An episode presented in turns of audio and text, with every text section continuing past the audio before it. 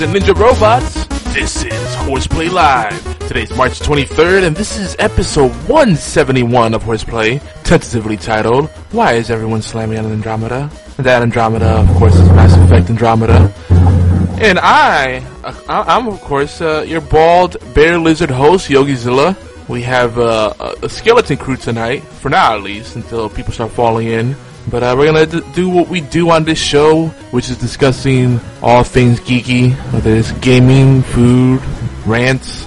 You know, we we do we get into all of it, and uh, it's gonna it's gonna be interesting. We got a lot of a lot of stuff to cover, and hopefully we'll uh, get back to our unicorn poopy, start wrapping up that series. War Child Mark IV in the house. What's up, bro? Can you hear me? Yeah, it sounds like you have an airplane in the background. Now you sound like Tuka. Is that Tuka pretending to be War Child? What? No, this is War Child calling directly from the war vehicle, aka my car. Oh my lord. like from the war ride. The war. That's Uh, yeah, I. sounds it- bad. my car is bad. I'm sorry. I know. I know. I'm sorry. By I'm folks. doing everything I can to make the show. Doing everything I can. I feel you. I feel you. Well, uh, just so you know, folks, the reason we call this Horseplay Live is because we do do the, sh- the show live. It should be obvious. It's in the name, right? We do the show live at twitch.tv forward slash geeky antics. For now, there's a lot of talk, a lot of murmuring about everyone wanting to move over to Beam. But, you know, I think people need to do that for the right reasons. You know, building, rebuilding from scratch is a lot of work. But if you're big Xbox gamers, you know, Beam makes sense because it's all integrated seamlessly. So that might be so- something we'll, we'll consider in the future. We will see. Um, at the least, at the very least, maybe we'll use that for our Xbox uh, streaming. Why, do I, why am I off center here? That's gonna bother me. Hold on. Yeah. There we go. That's much better. Had to adjust the webcam a little bit. But uh, yeah, we're on Twitch Twitch.tv forward slash Geeky Antics every Thursday at 11 p.m. Eastern, 8 p.m. Pacific, 4 a.m. GMT, and you fill in the blanks for everything else. Uh, earlier in the day at 5 p.m. Eastern, we have Horseplay Replay. Sorry, it's a bit of a tongue twister, and that's when we play uh, last week's episode of Horseplay Live as a rerun. So it's not Horseplay Live; it's just just Horseplay, Horseplay Replay. It's a rerun. That's over at allgames.com. Make sure you uh, tune in. We appreciate it so we can get uh, back up to the top 10. We haven't been in the top 10 for a couple of weeks. We fell off. We used to be in the top 5 every week pretty much, but you know, I can get it. It's an extra step. People don't even use web pages anymore. It's like, it's a weird thing. It's like, no, it's, do they have a mobile app? You know, if look at a mobile app, possibly people are not doing your thing. So, Huh? to get on that. Mobile app is good. Mobile apps are great. We'll get back to the top soon. Um, what else? I guess we might as well just jump into it. Uh, our IRL segments kind of catch up what everyone's week been has been like, but it's just me and you, War Child. So I guess we'll instead of talking about how our weeks have been, just kind of talk about what's on the top of our heads. And you know, we did a episode of Warbound Radio, episode three point two. It feels like we've been doing it longer than Three that. point two. What? Um, Huh? it feels like you've been doing it longer than that, but Um, officially, I, I put 3.2 because there was that Black Ops episode we filmed or uh, recorded that uh, didn't really record, yeah. hence the uh, 3.2. Yes, uh, But yeah. had a lot of good conversations But, uh, deep on Gamer- aliens and Predator and all this stuff and sci-fi. yeah, and it's lost in the ether of the internet. got But wait a minute. deep on the. Don't you have the Twitch video? Did it record stream to Twitch? Oh yeah, Twitch. It, it- well, it didn't record the the first episode, uh, the original episode three. It um, it was streaming, but it, it never recorded. I didn't have it set to archive because I had No, uh, dude. You know you could download. No, the this Twitch one, the last one, the one we did, the one we did last. Wait, what? We have a bit of a. No, I'm telling you, it, it never, it never recorded on Twitch. No, no, no, no. It oh, never recorded on Twitch. no, no, no. Did it stream though? Do you have the the, the archive on Twitch? That, that's what I'm saying. Whenever we streamed it first, the first episode we streamed, it never uh, archived because I, I forgot to set the because number one, it was on uh, Warbound Radio Twitch, um, the channel I started uh, for Warbound Radio. And Why? I didn't have it set right because it was a brand that? new channel.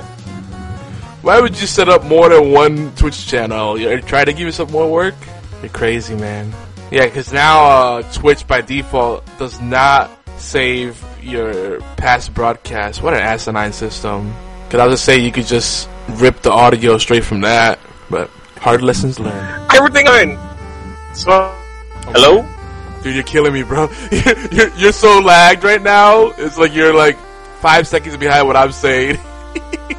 I'm like, sorry. It's like these stupid back, these stupid Georgia backwater um, highways. I'm on like 285 right now, trying to get home, and Yeah, you're like Uh. you're clearly driving through some uh, dead zones because I can hear it when you like temporarily lose connection. Crazy. I didn't. I didn't want to let the gang die. I didn't want to let it down. Well, Beard's not here. That I'm bum. even through this like 56k connection. I'm trying to make it work. Mm. Yeah, I tell you, everything's so data intensive now. If you have if you have a cell phone provider that throttles connections, they say, "Oh, it, it, it throttles it to 3G." No, it throttles it to 2G, and 2G is pretty much unusable. You can't even stream podcasts at that at that rate because all the streaming technology assumes you have a really good connection. Um, the only one that I found is actually pretty reliable in streaming is actually Stitcher because they use crazy compression and we uh, I try to encourage all our podcast hosts to stick to 64k because 96k is the difference isn't that big, but the file size is different, and anything beyond 96k is is uh, overkill for for uh, spoken word. If you're doing live music, then you might have to bump it up a little bit. 96k is basically CD CD audio quality. 128 is more crisp, but man, that file size will kill you. And you got to think about it. Some people still Yeah. download podcasts, so you gotta That is true. With and stuff. Yeah, but what can you do? So, um, lots has been going on in the geekosphere. Uh, a few games dropped. Notably, as far as I'm concerned, uh, Mass Effect Andromeda and The Surge. Um, the The Surge is not the game I thought I was. It was. I was thinking about another game they showed at E3 that was more horror, but The Surge looks promising either way. Um, before we get into the Mass Effect Andromeda first impressions, I really want Beard here because his prediction was that it was going to be a stinker. Um, also, if you love the retro scene, chances are you probably listened to the Retronauts podcast, and they are now on a new network. So the only way you can listen to their new episodes is by going through their network's podcast app or through iTunes. But the third-party podcatchers don't work. Oh, you can use uh, Beyond Pod. You just can't use the other syndication services like Stitcher. Anyone that basically mirrors the feed rather than just using the native feed won't, won't pick up the podcast anymore because they, they signed some kind of exclusivity deal with this network. Um, But one of the last episodes they had really got me thinking. Did I mention? Oh yeah, did I mention the TV shows that, that have been out, uh, particularly Iron Fist? So, like uh, Iron Fist and uh, what else? They're working on the Punisher. I know. I think they're saying that's going to drop maybe maybe September. And uh, when I was trying to find that information out as well, there was a rumor that there was going to be a Jessica Jones season two coming uh, Yes. soon as well. I can't wait. We'll, we'll circle back I to can. that. Yeah, I know. Yeah, yeah. I'm in a minority. I actually really like Jessica Jones. We'll, we'll circle back to that. But back to Retronauts. Um, they did a really good episode on Activision, and this ties into what we were discussing on the Unicorn Poopies a couple of weeks ago with how the developer and publisher scene for video games has really changed. The whole notion of um, mid-tier you know, kind of third party developer doesn't really exist anymore. Like it's well, it's still around, but it's hard to put your finger on it because now what you have is game studios that are either indie or they cr- they tread a very thin line, or or they're or they're more like contractors, like they just contract out the work. Um, and then of course the the undeniable ones, the, the the big publishers, the big uh, developers, exclusive. Yeah, like it, it's funny because uh, Bungie became they splintered off, and the main one for Microsoft became three four three, and uh, uh, was it Black Tusk Studios became the Coalition, which is underneath Microsoft's rule. Because Gears of War is an Xbox exclusive, just like uh, Halo's an Xbox exclusive. I guarantee you, uh, what uh, is Iron Galaxy kind of a exclusive to Xbox? I don't know because I'm not sure about Iron Galaxy, The, but I know uh, Twisted Pixel was at least, and Rare is another one. People also forget Mass Effect used to be an Xbox exclusive. yeah, That was kind of a big Back deal, then. man. Yeah. I think Dra- Dragon Age might have been the same too. Uh, I could be wrong. No, Dragon Age Origins uh, started on came out on PC first, if I'm not mistaken, and then they had a console port. Or might be released at the same time, but Uh, for some reason Origins was better received on PC. It felt more distinctly PC. Dragon Age 2, as much people complain about it, that's re- really where it got optimized for console gameplay. Um, you know, speaking of Dragon Age, I've been playing Dragon Age Inquisition, and that game is fantastic. Hopefully, we'll we'll come back to that. I, I want to share my adventures in Dragon Age Inquisition. I still I remember you last night. Oh shit! Oh shit! Dude, the dragon came out of nowhere. Like I saw some like leaves, just like uh, some. I heard some rustling, and then I saw some leaves floating around. And then next thing you know, I saw this big shadow. I look up, freaking huge dragon flies right over my head, and it starts burning this like town in front of me. I'm like, yeah, I'm gonna turn back. I'm not ready for this right now. See, but that's what makes it funny because you saw all of that. Meanwhile, I'm like, so Yogi, what do you think about this? Holy shit! Holy shit! I'm like, oh, okay. Well, I guess it's shit then. Thank you, Yogi. It was it was Good talking with you. It's really good timing. That's why I don't play games while podcasting. Uh, my focus is split, and then stuff like that See. I guess I, I guess I was different because I think I'm like I'm a two-sided gamer. It's like sometimes I'll I'll get into it once I'm around a group of people, but like if it's just me or if I'm super focused, I'll stay quiet. But I can still have a conversation. It's funny. Hmm, it's debatable, but I'll give you a point. That- You know, come on, look. Whenever I first started on the Horseplay Live, you had no idea I was playing games. At times, because sometimes you lose place in the conversation, and it'll be like a brief bit of dead air. Trust me, when I fin- when I do the post production, I kill like thirty to forty minutes worth of dead air. Like at times, it's crazy. so you know, I, you know, you, you, you, you multitask better than most, but the reality is, you know, when you multitask, that just by nature, you don't really fully engage with whatever you're doing. You do everything You decently. You, you should see me at work. You should see me at work. like, oh my god, he just grew a third arm. Like, yep, that's me.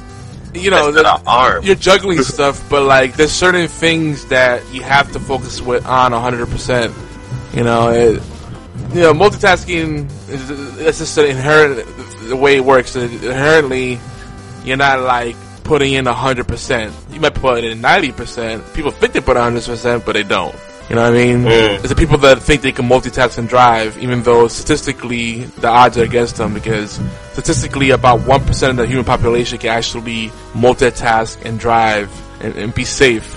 Uh, so, you know, you people that love to mess with your radios and put on makeup and drink some beverages while you're driving, you know, whatever kind of stuff you're doing, stop it. Focus on the road. Thank you. You know, the makeup's not even that bad anymore. It's, um, like, funny thing. Fuck on the I was phone. coming home. yes, that's what I'm doing. But I'm doing a damn good job at it. that's what I was about to get to. Like, no lie, about 20 minutes ago, as soon as I got off of work, you know, as soon as you get off of work, you're like, yeah, I'm going home. Trying to do that. In the lane, this gold beat up Honda, driving like 10 miles per hour. Speed limit is 45 miles per hour. I'm like doing one of these, you know, I'm, I'm like going, I'm stopping, I'm going, I'm stopping, trying to, and then I'm like, what the hell is going on? So after about the tenth time of doing that, I'm like, nope, let me get around this person. Get around the person, and uh, the crazy thing is the way they, they make these cell phones nowadays. It, it might as well have been like a HD TV in their lap because lo and behold, they were looking at their cell phone, texting. Yep. That is the that is the one thing I hate about it. This is one thing I hate seeing people do as they drive is text. Yep. I mean, they Eh, you put eh. your cell phone on your lap, on your leg, in between your legs, on your center console, and all you need is one little bump. You hit the brakes too hard, or you, you hit a, hit a Mm-hmm. curve too sharp, then that thing flies and then it goes under one of your pedals and fill in the blanks, it's not a good recipe. Well, you don't just use a GoPro attachment and put it right on your steering wheel? Well, I mean, you know, if, if you have a low mount for it, that's the smart way to do it. But still, even then, your attention's split. That's the point. And, and hello, beard and hat. Just in time. My attention's always split. What's that? That means you don't want to split it further.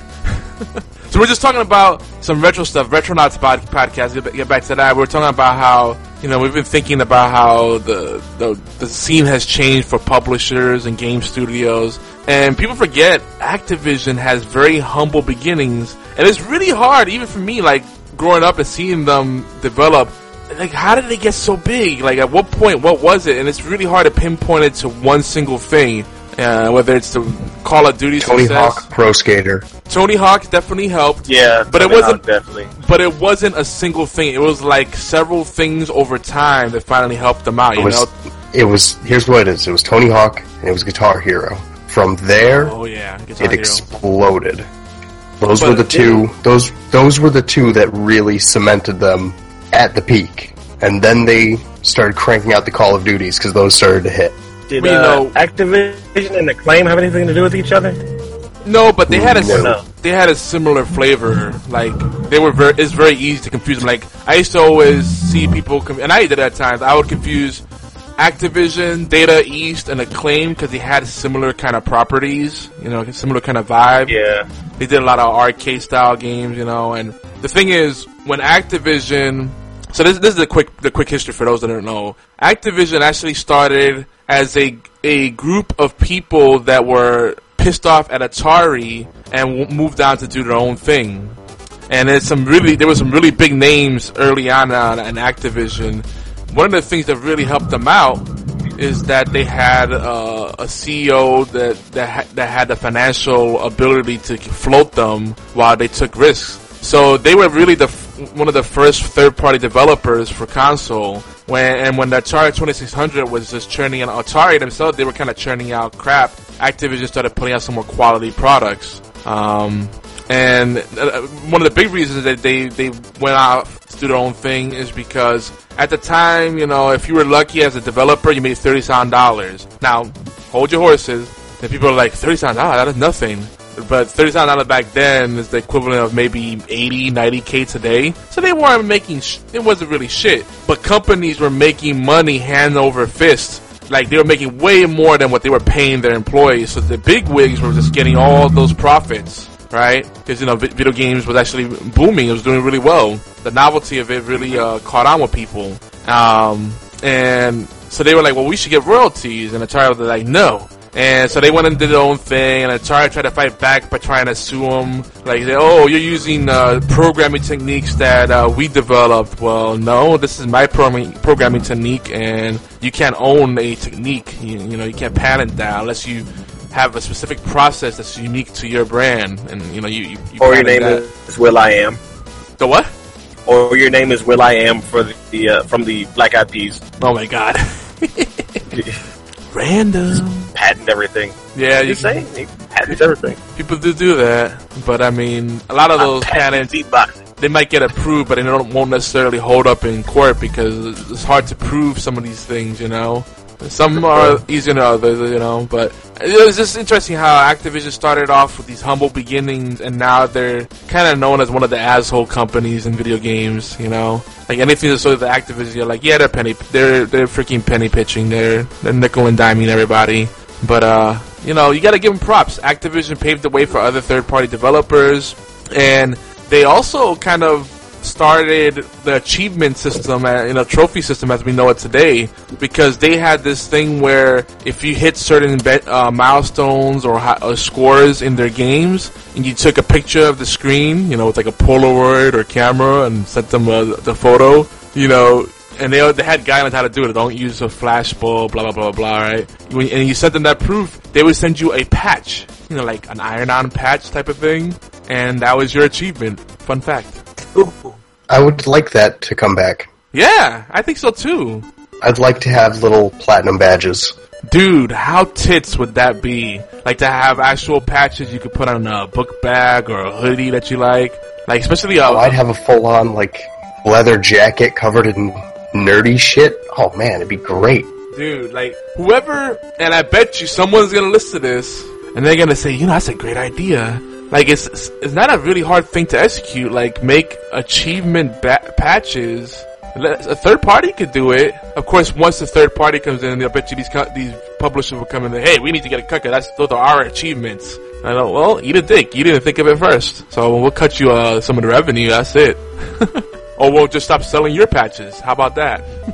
but Exactly. there's something there, man. Uh, but you know, th- this is the world we live in. Uh, pack-ins and physical stuff. They don't bother with it because they want pure profit. But I think there's a great opportunity there. What a great way to be to really build loyalty and get people talking about your games everywhere. Like, oh, I recognize that patch. That's from the blah blah blah achievement that only one percent of the gamers worldwide have, and automatically No, make a connection. You, you better believe have I will have my Mag Platinum trophy, middle of my chest, like I'm fucking Iron Man with it. it's only a thousand of but- us. but the sad thing Come is- get some. in order to even fi- or if you have that Gears of War achievement, um, the one where you have to kill like God, what is it called? Serious, uh, Sirius 2.0, and, and so on and so forth, because it's in every single Gears of War game. Yeah, I think it's like a hundred percent completion or something. I can't remember, but there's only a certain amount of people that have that. Mm. Am I going? No, no. I, I'm trying to think. You the have to think, achievement you're you're, you're talking about. Yeah, I stopped achievement hunting a long time ago, but you know that, that'd be a neat seriously. if there was some more third party support for achievements and have ways to show it off. And there could be something there. There might be something there. There might, there might still be opportunity there. But I think Tuka's trying to get here, so let me pull him in.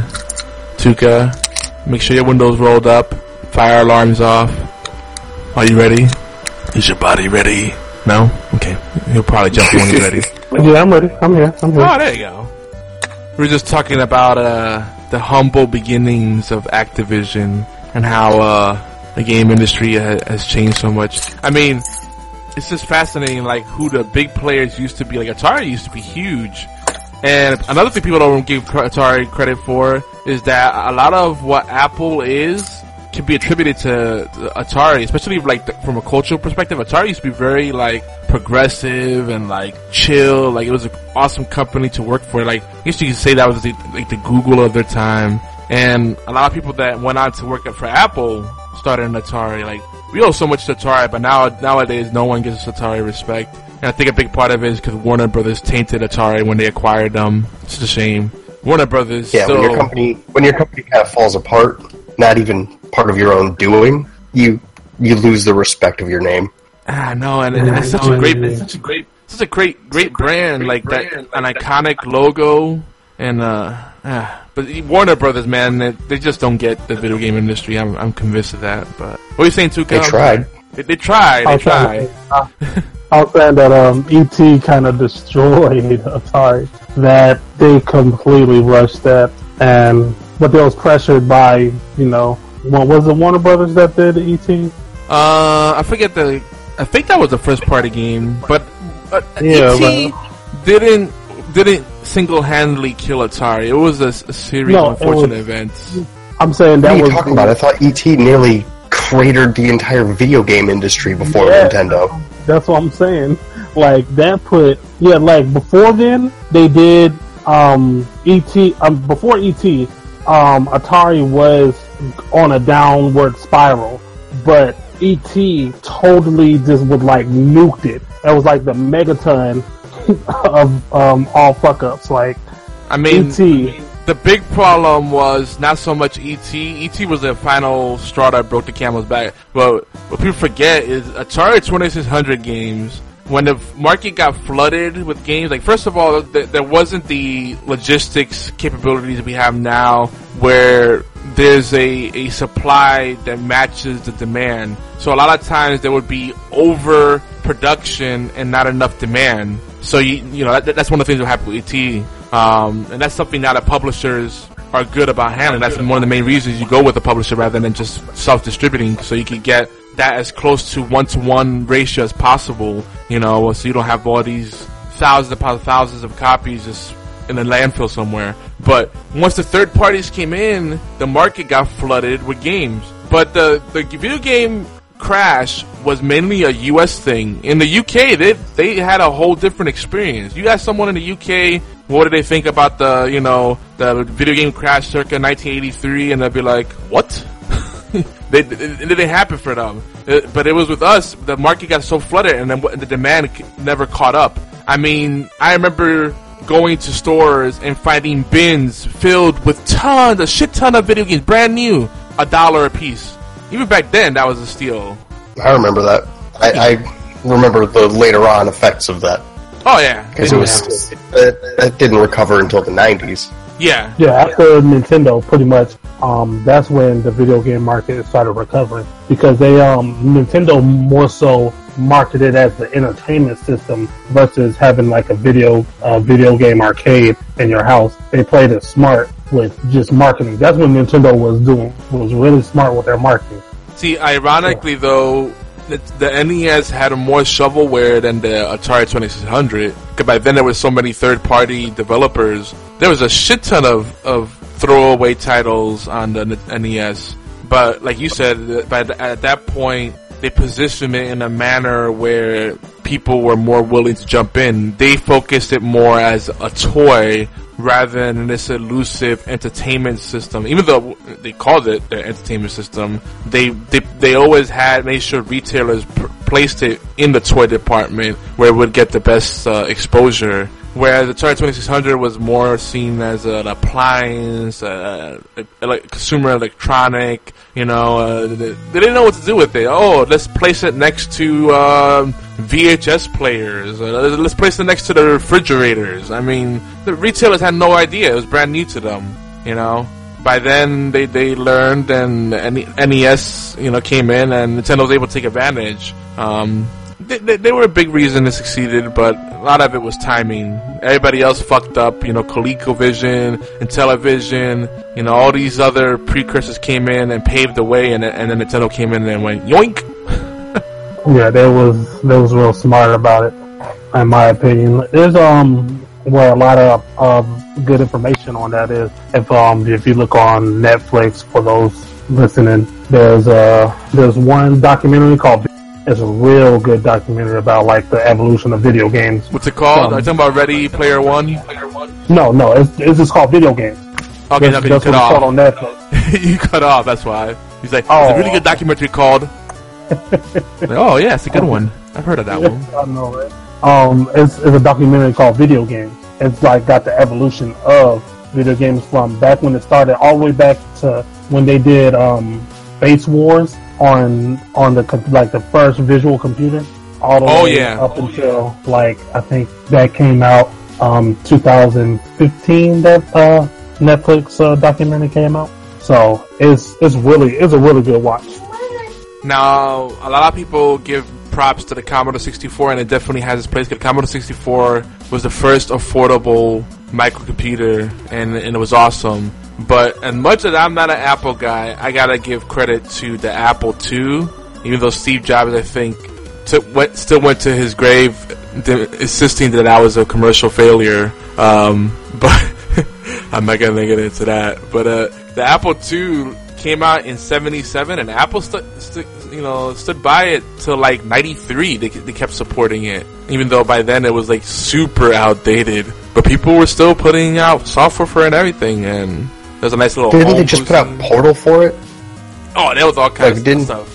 No, Portal just came out for the Apple II. Like someone just finished making Portal for the Apple II. recently. Oh, I thought you said porno. Portal. That's a whole different thing. Portal. No, I heard that. I don't know for You know sure. where your mind is, Yogi. Well, I mean, I was, just, I was just thinking because it was funny as ho- porno on the Apple II. It was like pixelated porno. It was like, what is that? I think it's a nipple. Ooh, that's hot. Let's see, Portal. I think I remember we have had this conversation before. This is about an Apple II version of Portal, the Cake Acquisition Simulator, released 2007. Oh, so that wasn't that actually was a while back. Oh, okay. I thought it was recent. I thought I saw something recent about a Portal being ported to some old ass system. Well, some I- guy I think I heard an about that article, article in January about it. What was that, Tuka? I was saying I think I, I heard about um, Portal being ported to some some low res system. or like um, something low res. I, I think I know what y'all, what y'all talking about. Yeah, yeah, back in uh, back in January, January twelfth of Yep. this year, I see it They- now. Oh my they god, put that's out Portal cool. Two on the Apple II. Complete with the remade Still Alive theme song. Oh, that's great. I mean, you gotta have that. That's insane. That's insane, but it's beautiful. You know There's what? no there's no reason for it. There's no reason for that to exist at all. it looks like it could be really fun. Like those old games still hold up really well, as far as I'm concerned. You don't have to be a That's hipster. why there's so many. That's why there's so many new games that look just like the old games. yeah, no kidding. Yeah, yeah. Why Axiom Verge exists Mm, that's a great game. Because these because these big companies don't seem to realize this is what we want. I think also what happens when you're not so caught up with the graphics and sound design, you get to focus on the gameplay experience. You know, that's the way it should be. I think any good game, the focus should be on the gameplay. Is it fun to play? Is, is there replay value? Alright, great. Then build around that. I mean, I, I'd rather have shit graphics and a fun game than have a game that looks great and then it's like, the the, the object of this game is to carry a square and, and and pray while you carry it. Okay, and then no, that's it. What you pray Yeah, but then your, there's your games- square god. And there's games like Ico oh that pretty much just what you described. Yeah, those some people. And that will game's a classic. yeah. Classic is a very subjective term too. Not with Ico. Okay. Ico seems to be pretty uh, unanimous. Yeah, yeah. People universal. I'm a little disappointed that The Last Guardian didn't live up to that. Well, Last Guardian suffered from Duke Nukem Forever syndrome. It's not a bad game. It's just about five years too late. Yeah, The Last Guardian would have been better had it come out when it was supposed to on the PS3, and we would have been able to accept those janky ass controls. Yeah. Yeah. That is definitely. I definitely mean, the true. game plays the game plays exactly like Shadow of the Colossus, which is a problem 12 years later. Yeah. I mean, imagine the if a Colossus. game. like a Imagine if a broadcast. AAA studio came out with a tank control game today, like OG Resident Evil or Tomb Raider. Oof, I wouldn't play it. it won't, it won't fly.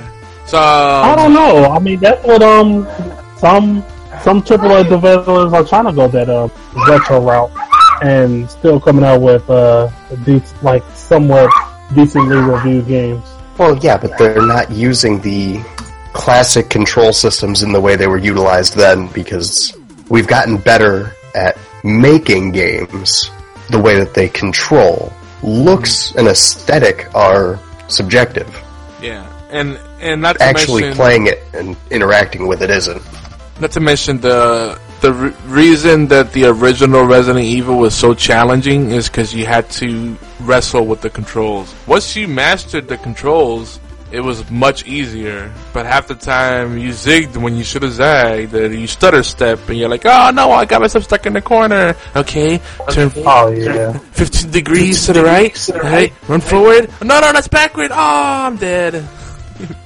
Yeah, it was the worst. It was like not only in Resident Evil was you dealing with the um the controls, you was dealing with the camera as well. Some of those camera angles on Resident Evil, especially Resident Evil Three. Oh my god, running from freaking Nemesis was so annoying. I didn't even finish that game. I beat two, but three, man, Nemesis was got on oh, my nerves. All I hear stars, and then he shoots a rocket at you, and then I had to hurry up. Like I literally hurry up and had to go through a door. I'm in the middle of doing a goddamn puzzle, trying to find the night piece, and the next thing you know, stars. He's busting through the wall, shooting rockets at you. I'm like, fuck.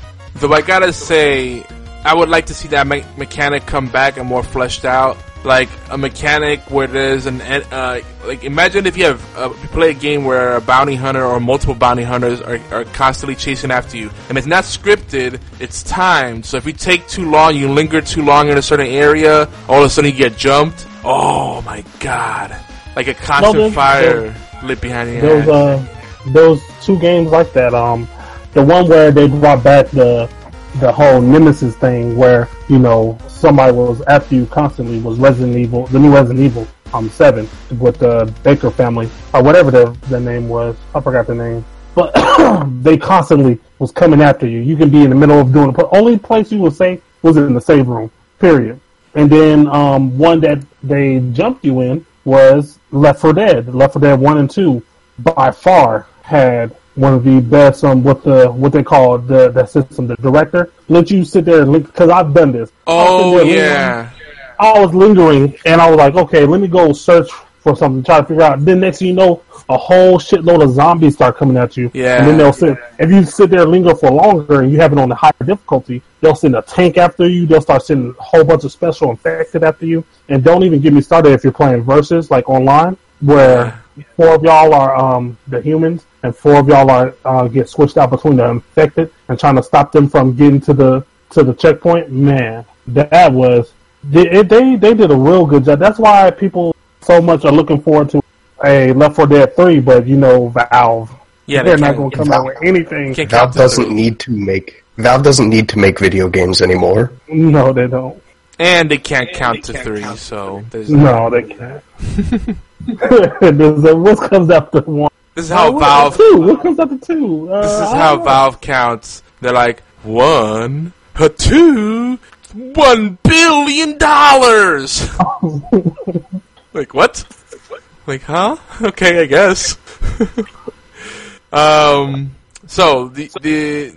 I know you don't watch too much V Beard, but I'm gonna just ask anyway. Have you watched Iron Fist at all? No, but from what I've heard, the critics are being a little unfair to it. Yes, I've heard the same thing. I've watched um, the first six episodes for myself, and I get it. It starts out super duper slow. It does, but for the most part, like one of the, one of the controversies that really pissed me off was them talking about whitewashing. Oh Where- my god. Where the hell is whitewashing in there? Oh, Danny yeah. Rand in the comics is white. So they're, they're talking where- about he needs to be Oriental. No, not Oriental. He's not. He is not an Oriental character anywhere in Marvel Comics. He was always a white guy. So they did right by making him being played by a white guy. Like, look. I think the best talk part of that, the best part of that argument I heard though, was someone turned it around and it was like, so only Asian people are allowed to know kung fu?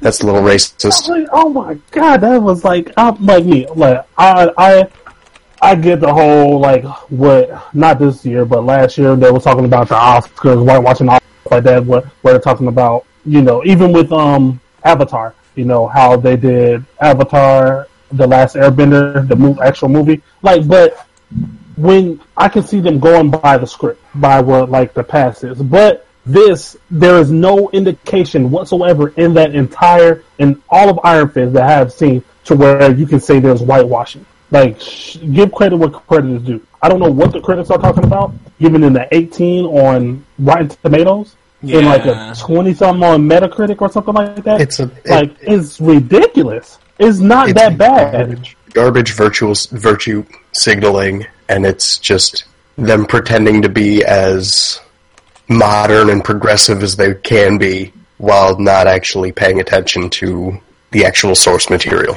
Exactly. That's the one thing I don't like about critics. Like, a lot of them don't know the source material. Now, when it comes like when it comes to comic books, uh, movies, and stuff like that, they don't know the source material, so they can't really give, in my opinion, a real valid opinion on those subjects. Like, come on now. Also, it's worth noting that there's a huge divide between the critics and the audience scores. On Rotten Tomato, you have the scores range from 80 to 90 on the most part for the audience, and the average tomato meter is 18%, which tells you that the critics are completely out of touch. So, Well, look at uh, look at look at the Ghostbusters reboot. Look at that on Rotten Tomatoes and tell me that there isn't something completely wrong with the reviewers. Let's see what they put on there. Ghostbusters. I want the. I mean, by all accounts, that wasn't that wasn't a good movie. Yeah. They never should have rebooted. It had that movie they- had no soul. Yeah, see the, the critics gave it a seventy three percent, the audience gave it fifty three percent. But at least those those scores are That's a little bit visible. closer than it was. Yeah. that, that's gotten closer since the uh, DVD review. So all the people who were on the fence that didn't go see it rented it and were like, "Meh, that was better than seeing it in theaters." Yeah, I heard it was um I, I didn't see it. I heard it was only mediocre. I mean, that's that's like you said. There's a like between reviewers and actual people buying the game and playing it or watching the movie stuff like that or the like for instance Iron Fist there's always such a huge divide like to me Iron Fist maybe ranked around like Thor 2 or my, maybe Iron Man 3 like somewhere around there to where it was okay but it was not something that you go like oh man I gotta go see like no it's like okay that's I mean it was decent like so like from what I've seen so far with Iron Fist is is decent. It's going to set up to the defenders, and that's all they thought about. From in in my opinion, watching it is they're setting up for the defenders. That's all. Yeah, isn't that the that was the whole point? Yeah. Yeah, they achieved their point one hundred percent. That they they, they I still didn't wish thing. I wish they did Moon Knight instead of Iron Fist. I think that would have been cooler. But Oh yeah, Oh yeah, yeah. that would have been cool. but I like uh, Luke Cage. Was Cloak and Dagger part of that that scene? Weren't they? Later on, I think. See I don't think they were in the first run of the Defenders. Yeah. I could And be then- wrong. And I mean, the original, original Defenders, which I think most people forgot about, was Doctor Strange, the Hulk, and um, who's the third guy? Oh, Namor, the submariner. But then, Aquaman uh, two. They they're reserving them for um you know for um um what is it uh Age of Infinity Ultron. War. yeah, Infinity War. Yeah, Infinity War. Those are, the, which, those are the big names. which I found out, you know, they they just started filming, and I live, I literally live like down the street from their studios. Oh, are they doing it in Atlanta or Georgia? that's, that's where they did um, Civil War, and that's where the and that's where they did um, what other one that they did because that's where the Marvel one of the Marvel studios are is in Atlanta. So Nice. Yeah, they've been, and a lot of uh, people are filming out here now because uh, the tax breaks are are massive. So, folks, if you're in event management or uh, you have stagehand crew experience, uh, this might be a good place to relocate. Just throwing that out there. a lot of people are coming out here to film. I mean, Walking Dead is right in our backyard. Oh yeah, they had um I had when I was um had a couple of passengers, uh what was it, a couple of days ago? They was asking where some of the places that they uh filmed The Walking Dead at. I was like, you know what? I don't know. so, Senoia. Senoia. That's the Senoia? main place. Oh, okay. It, No, there was like one of the restaurants and stuff like that because they have some attraction Walking Dead's attractions here. So Dude, Senoia is like surrounded by woodland. It's like all green all around, and then it's like a small like downtown kind of area, like old town kind of setup, like with quaint little shops, boutique type of things. Dude, it's it's a cool little place. It's like a little like like safe haven type of town. It's it's crazy. You gotta check it out, man. Definitely worth visiting. But just keep in mind, like you gotta make that a day trip because uh, like after five, everything shuts down. dang, after five, that's crazy. Yeah, yeah. They have a nice little coffee shop there. Uh, the gift shop is cool. A lot of cool things, man. It's it's, it's a nice little town. And you can tell like the income from The Walking Dead. Uh, they've been investing in the town. Like everything's clean and like all the storefronts, the facades are like immaculate. It's crazy, dude. they have their own kind of uh, version of the Hollywood Walk too, like all the stars and stuff. Cause they filmed uh, scenes from Footloose there and a bunch of other movies. I just can't think of them right now. little fun fact. That's cool. There you go. um. So yeah, you know, I don't want to get too deep on it because I was hoping War Child would, would be here. We we kind of talked about it on Warbound Radio, but I personally like Iron Fist. Like, okay, Daredevil, universally beloved. That's probably number one for everyone.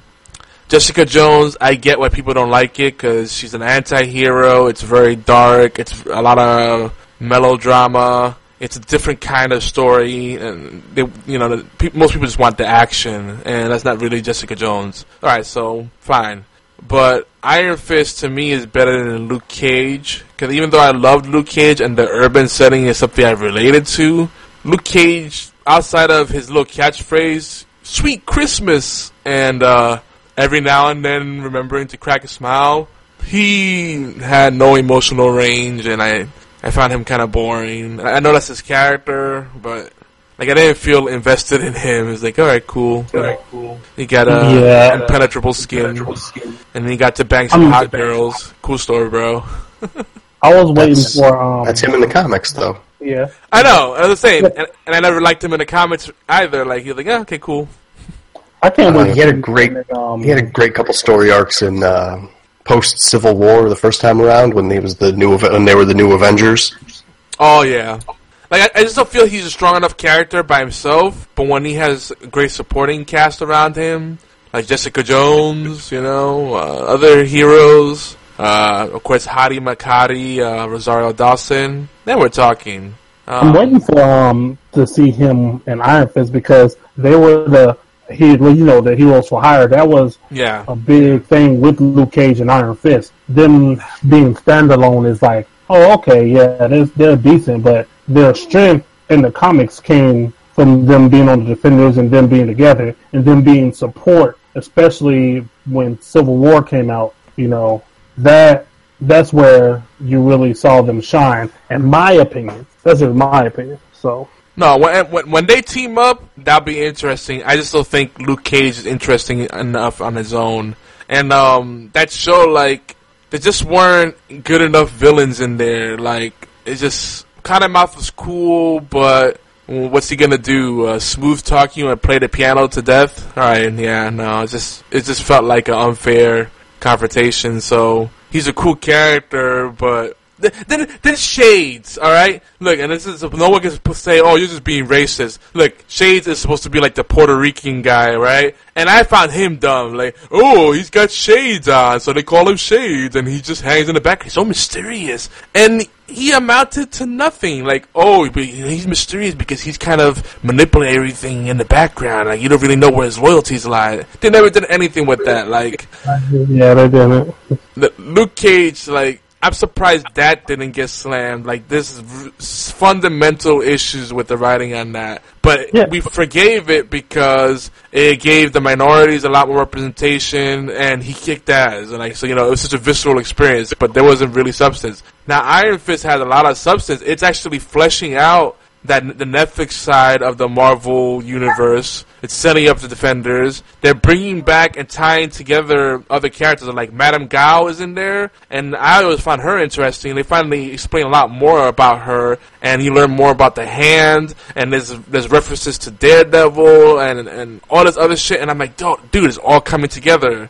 Like I, I just see like what people are seeing in Iron Fist. They're like, oh well, you know, uh, white guy knows kung fu. Well, um, kung fu isn't an uh, ac- actual fighting style. Kung fu quite literally just means martial arts. You know, it's not a specific style. Sorry to burst your bubble. So that's a nonsensical thing. Oh, you you can't learn kung fu if you're not Chinese. Like you can't learn martial arts if you're not Chinese. There's so many different kind of martial arts. Do you, you not understand what martial arts are? Okay, go suck it. Go fuck You're yourself. you're not allowed you're not allowed to use logic here. Stop it. Yeah, you, No, you're, not, no, no. you're not allowed to, to defend yourself unless you're Chinese. Nope. uh, and uh, I don't know. The, I mean, the only thing I give people is there is kind of this recurring thing where he loses his temper and then he rushes into like really dumb fights. Um, Isn't that every superhero origin story? I mean, yeah, Yep. that's that's it. I mean, I don't know. I mean, I'm just saying, like, if I have really had to look for something, that's the one thing. Uh, oh, and the fact that the Iron Fist the Defender of K'un-Lun, obviously he had a, a, a teacher, multiple teachers, right? So why the fuck aren't they defending K'un-Lun in his absence? Like, they kind of addressed that towards the end, but that was something that made it hard for me to suspend my disbelief. Is like, really? This is the one guy defending heaven, basically? Hmm. Okay. because he's the supreme fist. You know, I guess because at the end of the day, um, maybe the others weren't quote unquote worthy or something in order to gain the title of Iron Fist. And um, you know, like we were talking about uh, yesterday, Iron Fist, uh, his friend Davos is actually the Steel Phoenix in a uh, different universe, which is similar to the Iron Fist, just in a different um, one of the different heavenly cities. I mean, I get all that, but just logically, like, all right, uh, it's like putting one person on watch on watch guard's duties. Like, all right, you're gonna be in the watchtower, defend this this amazing place with all the treasure and, and, and beautiful women of the world. Good luck. It's Like, Uh, I guess it's you- about like what are you That's guys the best gonna way to do We'll be masturbating. I guess it's about like um, it's, it's about like uh, Doctor Strange because you know Doctor Strange is the Sorcerer Supreme. Now, granted, you are going to have other sorcerers involved in um, the storyline, but their quote unquote leader will be Doctor Strange, the Sorcerer Supreme. You know, you got it's basically like a chess game. You've got the pawns, you've got your other pieces like the rooks, you've got the knights, so on and so forth. But at the end of the day, the main one that's going to be important, that's going to lead them to lead them or protect them, is going to be the Iron Fist. So that's just how I look at it. I I mean, don't like your logic. Stop it. this, this is the thing. Like or every or like you can- Right, okay. I was gonna say like uh the another analogy you can put it in like on um Naruto. You know how they have like the Hokage, like he's supposed to be the most powerful ninja, and he protects the village, but you still have all those other ninjas that are close to being as powerful as him, helping to defend. Now I don't know why um I haven't watched all of Iron Fist to, and I only know uh snippets of the backstory, but I get what y'all saying like as far as um as far as like the Iron Fist is, you know, the, the defender of um, Kung Lao, but then you still have those other ones that are just as powerful, but they just haven't achieved that level. Just like Doctor Strange too, as well. because um, their Iron Fist is a part of the immortal weapons um, that are represented by different ci- or the the immortal weapons basically represent different cities and protect different cities. So, like I said, Steel Phoenix is one of them, and at least, I think there's at least five. I, I mean, again, I get that. I mean, this is a problem that a lot of superhero stories have, and like most superhero stories and like epic storytelling formats, like you know, anime does a lot. Is always like the one, you know, like the Jet Li movie, like oh, that's the Yeah. one. Like this is one guy in all of the universe that will save everyone. Like that seems very unlikely, right? But okay, whatever, I'll buy it. But they usually do a good job of making you buy into it. But here you know, clearly he doesn't have. He has his flaws. Clearly, he someone taught him how to fight, and they're still alive. It just doesn't make logical sense. Like, okay, that's his assigned role, but they didn't make me believe it. Like, oh, oh hey, well, no one's standing guard, so I guess we'll just sit back and take it up the ass, even though we taught him how to fight, and we could probably defend this as well. I don't know. It, that's the only thing I had to say. Like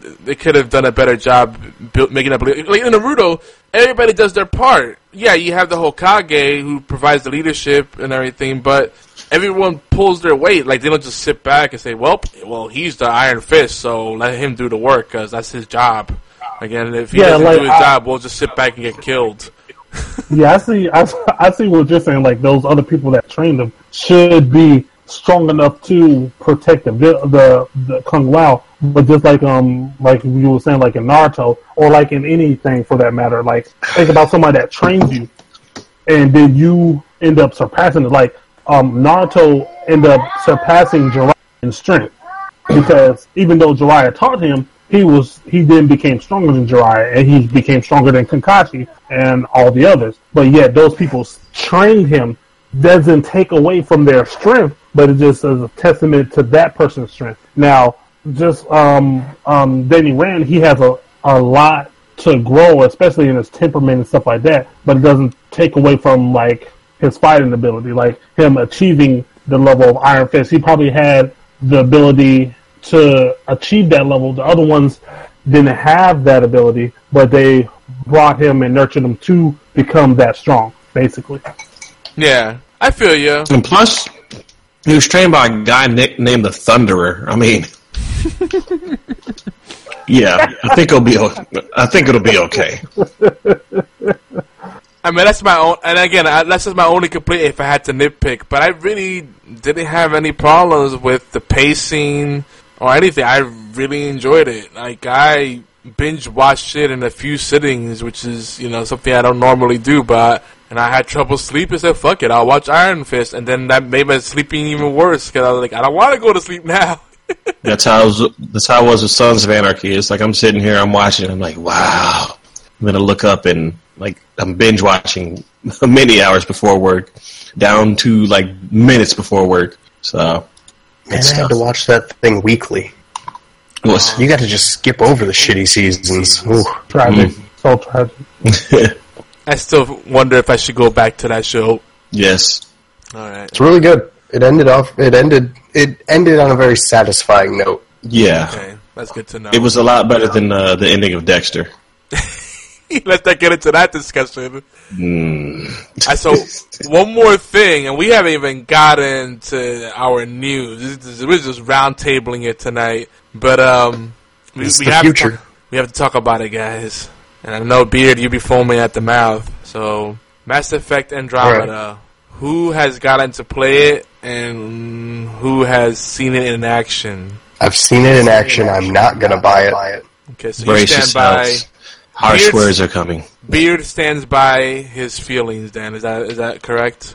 Yeah, not touching it. Okay. Okay. I uh, have researched it, watched videos on it, yet to play it. I do want to play it. It does seem like I feel like people are being overly too harsh. Sorry, dude. overly too harsh on the game. Hmm. Probably the same people that don't like Iron Fist. I'm kidding. I'll give Iron Fist a chance. I, I just haven't watched it yet. I'm pretty sure the critics are being a little too rough on that. But Andromeda does not look like it's worth my money. Okay. We'll, we'll, we'll come back to you, Beard. I want to see what you think about it. And uh, War Child, what are your initial impressions? Because you got to play the the trial, right? Actually, I didn't because I didn't have EA early or the EA access. Oh, poop on the stick. Yeah. From what you Sorry. from what you've seen, uh, are you hopeful or scared? I do. After I saw the the you know the uh, the female writer um, crab walk down the uh, stairs, and then and then there was like the whole. what else happened? I mean, just some of the stuff that I see, even the facial expressions, and, and then like even the um, the romance options, they just feel kind of weird because it's like, "Hey, kiss me, yes, kiss me, okay, thank you." It's like, okay, this is not the Mass Effect I grew up with. Well, no, uh, the, they It's like a romance written by 12 year olds. Yeah, did- Can we touch your boobies? Yay! I mean, for God's sakes, it's like your your romance option is like a Turian, some random butch-looking chick, and like just whatever whatever's left. It's just no, no. Well, No. the creative team did go. They went through all the common uh, complaints and concerns and did uh, address all of them. The biggest one being what you call the creeper faces. Oh, they gosh, explained yeah. it that the, the, this expedition crew that was sent out, you know, it went through cryo sleep for hundreds of years to go to a remote a- galaxy and repopulate, right? So you mean to tell me they're saying that because of the cryo sleep, everybody ended up with Bell's palsy or something? Well, that's, yeah, that's what happened. The, the, the, the cryo the cryopods they have gave everybody butterface. That's fucking bullshit. yeah. Agreed. That is bullshit. That is them trying to gloss over the fact that they fucked up hiring a subpar animator mm-hmm. to animate those faces. Mm-hmm. They took reasonably attractive people Oh, as their models and oh, ruined it. oh my god. Get a beard. This is where you know Beard's like his graph. He's a graphic designer. He's like, oh hell no, I'm not letting that joke slide. No. Nope. Oh man. That shit goes nowhere. Oh man. Fuck Get that. beard. Get him. I think we just end the show right there. Oh man. Oh, god, no.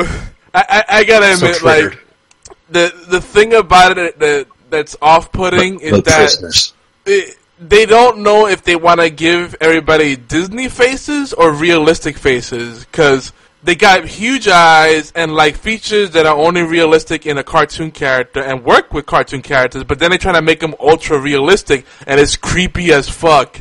And yes, the Sara Ryder or whoever the female Ryder is, is uh, her face gets it takes some getting used to. and uh, and like herpes, you learn to live with it. But it's not a deal breaker I'm for sorry, me. she she's far from butterface. She's got like margin face.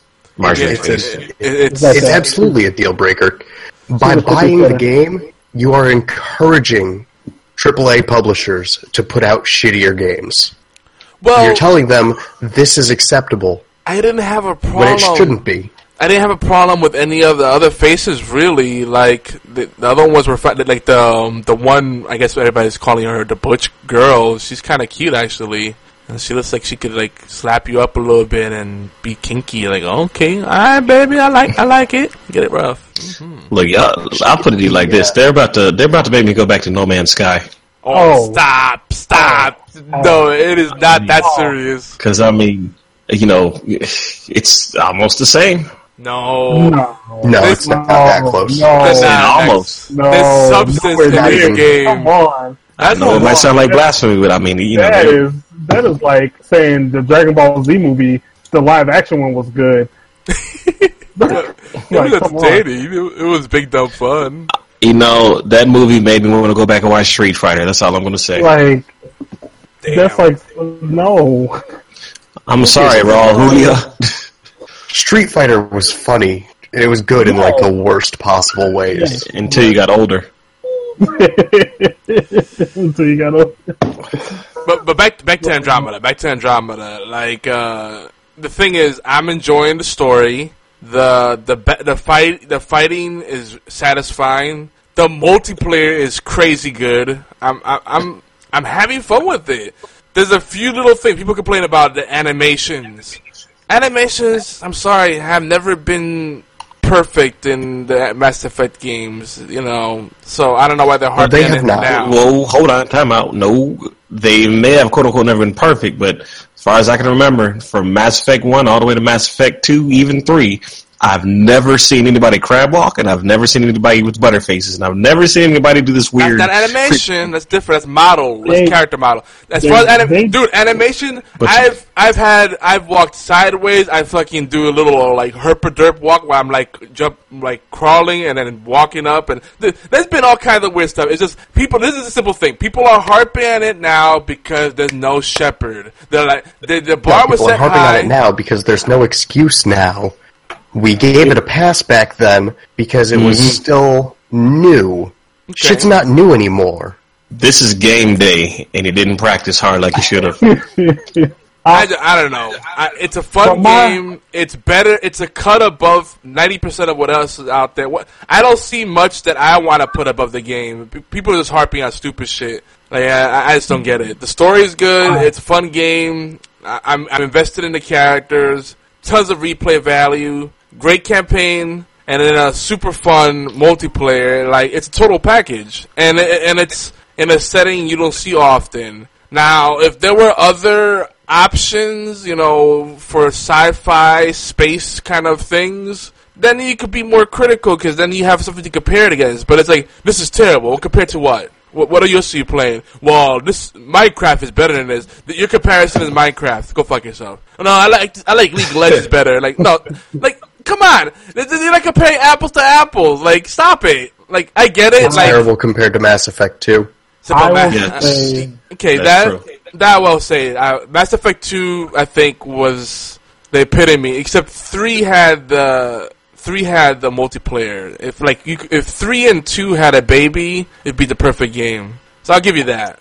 I will Yeah. I will say this because I'm I'm more so on um, side. I'm more so on Yogi's side on this. Um, for instance, like a lot of people are harping on Mass Effect because of the fact that it's not what we're used to as far as in a Mass Effect game. Because you know with Shepard and all the stuff like that, that does hold weight to what we are dealing with now. He's not a regular soldier. You're you're dealing with explorers now, so it's going to it's doing a different approach. So they're Yeah. they're they're starting from they're basically not necessarily starting from scratch, but they're starting from a midpoint to where to trying to go in a different direction. Now that's why they don't have the whole Don't call pin. Mass Effect.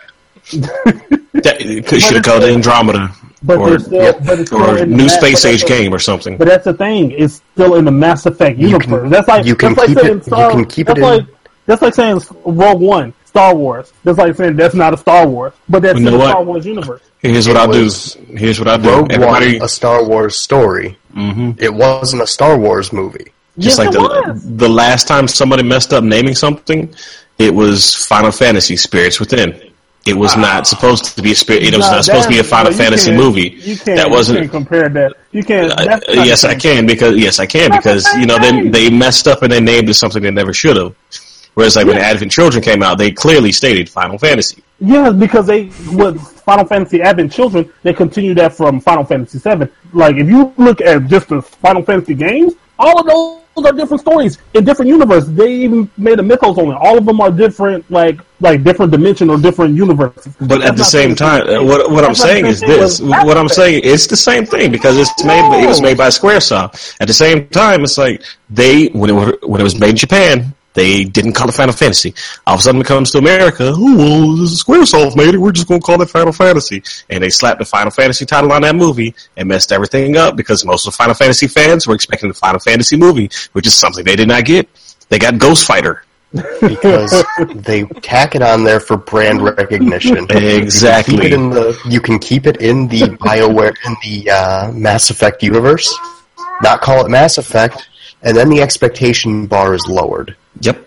because after the epic of the last three Mass Effect games, if you don't hit that bar, you're gonna have people like me. Mm-hmm. But It's that's why I say it's like a it's an un, it's an unfair bar to set because they're going with a different they're going in a different approach with it and they're gonna con, but they're keeping it like yes we are expecting a lot like everybody was expecting a lot from this game me included but we still gotta take it for what it is now the animations that is a big misstep like because of whatever al- algorithm they use to try to check the game over all the animations from what I from what I read and researched.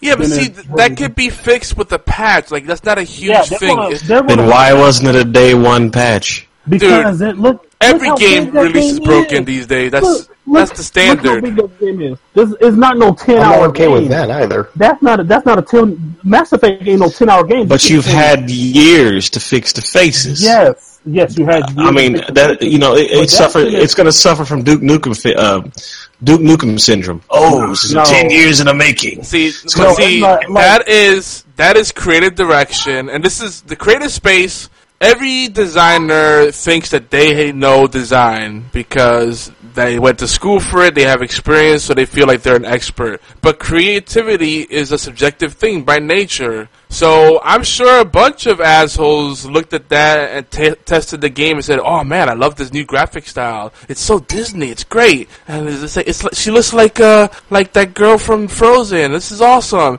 You know, they probably loved it and they jerked off to it. And it, for us, it's a poor choice. But you know, like those are the kind of things that I don't think really break the game. Like the one thing that no one's talking about that I think is an issue. I noticed some uh, some moments where there was some some uh, some frame drop and and brief freezing. I don't know. My Xbox was, was messing up. I think my internet was having issues, so that may have been something to do with it. Like uh, my connection was going in and out. But I noticed that that those are issues to complain about. Like that stuff. Like really, no, that's inexcusable. Little minor thing. Like people gotta start complaining. Oh man, you know this person's hair. They have way too much hair. Their hair's too thick. Oh, there's too much water on this planet. Oh, I'll say probably, that metal's um, too with the- shiny. like, come with on. the um with the facial animations, you got to think about it like this too. Like they've been working on it hours and hours and end, and then that's something that could like for it to be that many faces to be overlooked. They've been working on that game and looking at these faces day in and day out, and it probably they probably became numb to it. Like if you get used to something, like after you play the game for a while, the faces you start like, okay, I, I can deal with the faces or whatever, and that, that's something that could have been a big miss, a, a big oversight that they missed. That's, I think it was I feel on the deliberate. They went with a different art style because you know they have mostly a new team, so that's part of it. And they probably said, you know what, let's stick with this because this lets people know it's a whole new direction that we're going with it, for better or But- worse. But at Look- the end of the day, you are too deep into the game to be putting out something that has issues, especially whenever your competition is looking for reasons to crush you. Who, who's their competition? Tell me the game that will replace Mass Effect Andromeda. Don't tell me Well, Minecraft. Witcher I'll punch kick you. I'm just saying, if, if uh, that's the thing, you you are your own competition to the point where it's like, if you put out a bad game, because let's let's be real, Mass Effect has had It's a not trilogy. a bad game though. It's fully playable. It's fun. The, this it's not that bad. Like, listen, play it. Don't believe so was No hype. Man's Sky. No, No Man's Sky was playable. It's not. Look what happened. No, Look what no. happened. Man's Sky was a tech demo. There was no substance there. They they promised the world and did not deliver anything. This game was the opposite. They they they were pretty quiet about it. They played it down, and and people were worried because of that. But it ended up being better. Like I was scared. Everybody was like, oh, this is not going to be a good uh, Mass Effect game because you know they don't got the same original people and blah blah blah blah blah. And I'm loving it. It's a fun game. That's a, that's all that should fucking matter. It's a fun game, and it's something different. And I I can't wait to actually own the game. Like the trials got me hooked. The trial did not scare me away. In fact, I'm making that trial that trial stretch out. Like I think people need to get over it. Like like it, it, it's it's a good game. I don't see the problem with this. It this it's just you know what it is? It's Bioshock Infinite all over again. Bioshock Infinite, when it dropped, people shit all over it. There was few, some people that were such Bioshock fans that they loved it. And then there were other people that didn't really like the other Bioshocks, but they liked what they did with this one, and they, and they, they got into it, right? But after the fact, people went back and said, you know what, Bioshock Infinite was brilliant. I mean, the storytelling in there, and the narrative devices, and the set pieces, it, it was just innovative. Like, wait, you were the same asshole that said it's a piece of shit, and it shouldn't have been called Bio- Bioshock. It was completely different from from the rest. You know, I bet you people are gonna come back to it, and they're gonna realize, you know what, that's actually a really good game. What else I is might out give it- Like, I know like, I, s- what- like I said, I might give it a red box. What- Might what- give it a red box. the I'll one, buy it used on sale. the one, the one game that we keep on ragging on, No Man's Sky. That game, like you said, it came out at tech demo, and I know they're still supporting the game. They came out with two patches for it, but I don't think it's fair to compare Mass Effect to No Man's Sky. At least BioWare is addressing the issues. They acknowledge those issues, and they're going to try to fix like the animations and stuff like that. With No Man's Sky, they didn't say not a goddamn thing. They went ghost, and you thought they ran away with your money. Like that, you thought they robbed your ass and ran. But I mean, I will give. I, that's the one thing I have to do. Like I, with everyone ragging on No Man's Sky, I will give them a little, just a tiny bit of credit where credit is due. That at least they're still working on a game and still trying to make it better, even though that their player base is like completely gone. You know, at least Their player base is gone, their credibility's gone. Oh yeah, all of that's gone. I mean, they're trying to fight for their credibility back, but like un, unlike Bioware, they at least. I mean, unlike. really, it really, like well, that's a follower this is what- notification, man. It's just me. But- It's just me. but our um, but our but with Bioware, they're at least they're at least talking in, about and addressing the issue. No, it's not going to be in a day one. No, it didn't come out in a day one patch, but it's something so massive that they, it has to take time to get fixed. I'm quite sure that they're going to address the issues, like so many other companies have had issues like that before. Prime example, Battlefield 4. When that game came out, it was crap. They had so many glitches and errors in the in the multiplayer. Same thing with Grand Theft Auto 5 so many errors with it, but then they took the time and they fixed it. I'm quite sure because though because BioWare's Mass Effect is such a, a large part of their fan base, and we are being heard. Like even like that's one thing I will say about Mass Effect. But like you are being like with Mass Effect, you're going to be heard even if even if without buying power or with just the comments and the ratings and stuff like that. I think a lot of people are ragging on it just because of Mass Effect. And Well, was no, they're ragging on it because it's the cool thing now to hit to hate Bioware. It's like everybody Yeah, on but shit on, on Dragon Age Inquisition. You know what, motherfuckers? I'm on hour six of Bioshock of da- of Dragon Age Inquisition. I'm still enjoying it. So fuck you. if I listen to everybody, When you get to, no, no, no, let me no. tell you about Dragon You Age said- Inquisition. you said I'll tell two when hours I in. lost it. You said two hours in, I would lose interest. No, I I jokingly gave you two hours. I'll give you Okay. fifteen. There's one part in the story Okay. where the entire narrative just dies. Okay, When you get there, you're gonna have a hard time pushing past it. okay. I tr- I trust you, Beard. I'm just giving you a hard Listen, time. I I was so excited for that game. It it genuinely hurts me the fact that I ended up just disliking the game and getting rid of it because I Uh. wanted I wanted that game to be good. Well, I like the fact that they kind of brought it back to the roots with like more of the, the factions and trying to win influence, all of it, like uh, kind of politics of it all. But then you also have the Yeah. exploration, you're setting up camps and expanding your kingdom, so to speak. Like, there's a lot of cool things there, man, and, and that world is so alive. Watching all the animals running around and like all the little side things you could do, like hunting and crafting. Like, there's so much going on there. Like, I would have missed out on this if I listened to people that said, "Oh no, it's a terrible game," but they wouldn't quantify and qualify that statement. Like, why is it bad? Oh, it's just bad. It's just all around bad. So there's no redeeming faction factor to this game. No, it's just bad, end to end, completely bad. Like, come on, like that that doesn't help anyone. Like. Even with the complaints with Andromeda, people are like, "No, it's just a bad game, not a good game." Like, and I'm playing. it, I'm like, I'm having fun. Like, what is it? Like, what are you playing that's so much better? Like, I'm looking at, at this year's releases. It's like I can count what the games that I really want to buy on one hand, as far as like the big releases, and, and Andromeda would be one of them. So I don't know what else people are playing. Like, nah, man, you know, I gotta play some more of that League of Legends. That's that's that's taking up my time. They, they come up with a new patch, League of Legends patch, one billion and two. Really? I don't know. I don't know. Anyway, moving on. We're we're going long. that was just that was just our opening. Smite Smite has uh is celebrating the a birthday, so you get thirty three percent off uh, gems, and they have a new uh, new mode called Adventures, which uh, is pretty interesting. You can uh, unlock adventure points to get stuff out of the vault. Pretty cool. And they're gonna be doing that's gonna be an ongoing thing. Every uh, four weeks they'll have an adventure. Actually, every six weeks they have a new one, and the adventure run for four weeks. I believe that's how they're doing it. It's gonna be a pretty cool little additional event alongside the other uh, major events.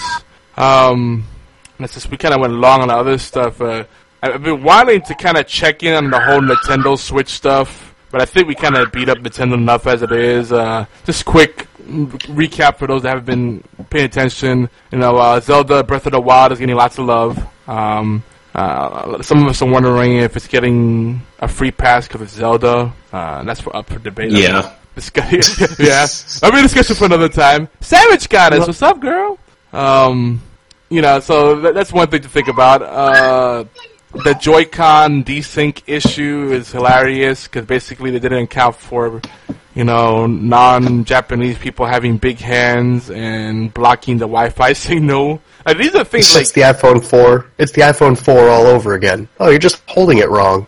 Thanks, Yeah. Steve. Mm-hmm. Oh my god, dude, that's been their response to almost everything that people complain about. Like people complain about dead pixels on the screen. They said, no, no, no, no, no, dead pixels. That's that's standard because how LCD, LCD screens work. It's typical. It's standard for you to have one or two.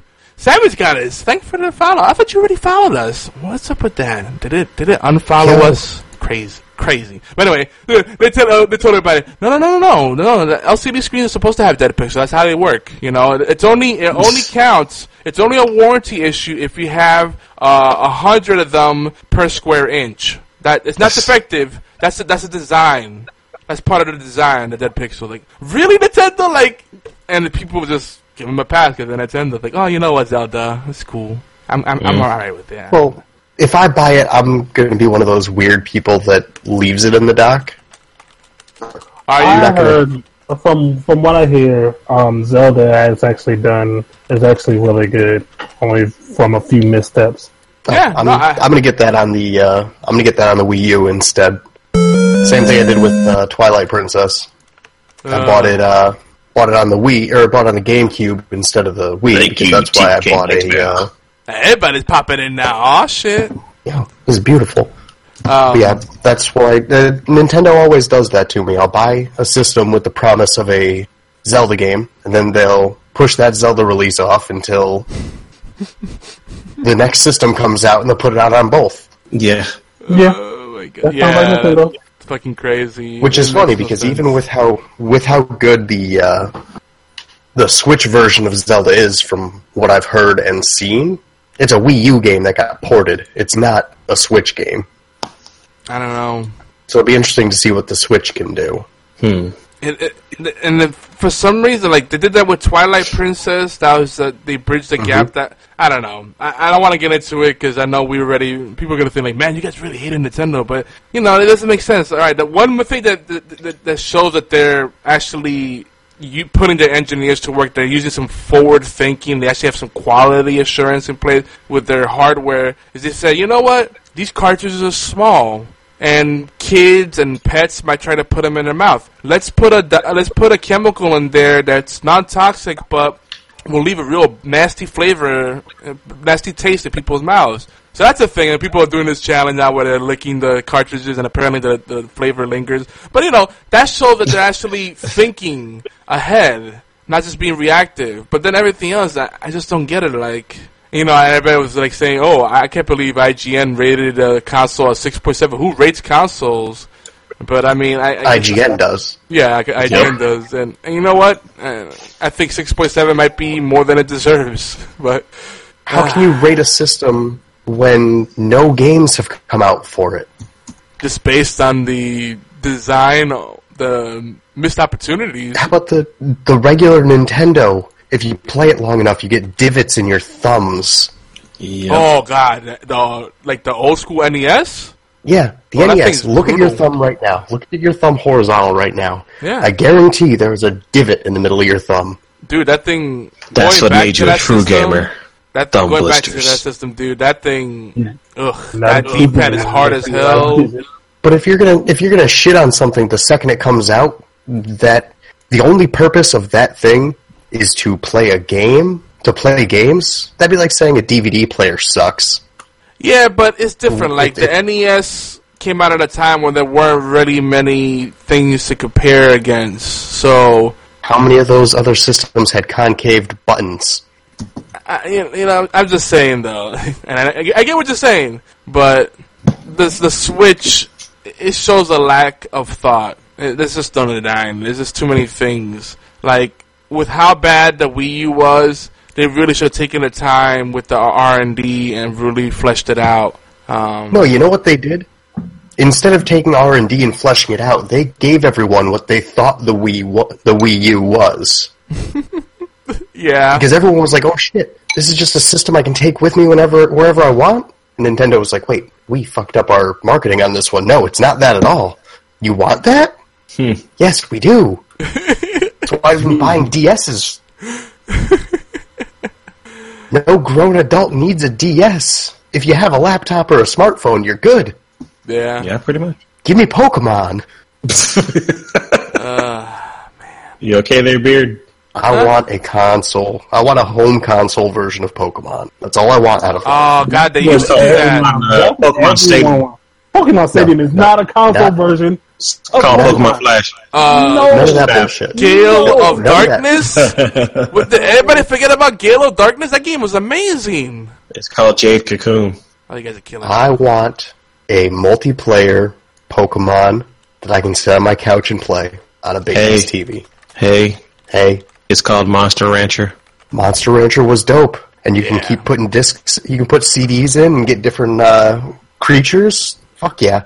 I remember the Godzilla 2000 soundtrack had some real had a real beast monster attached to it.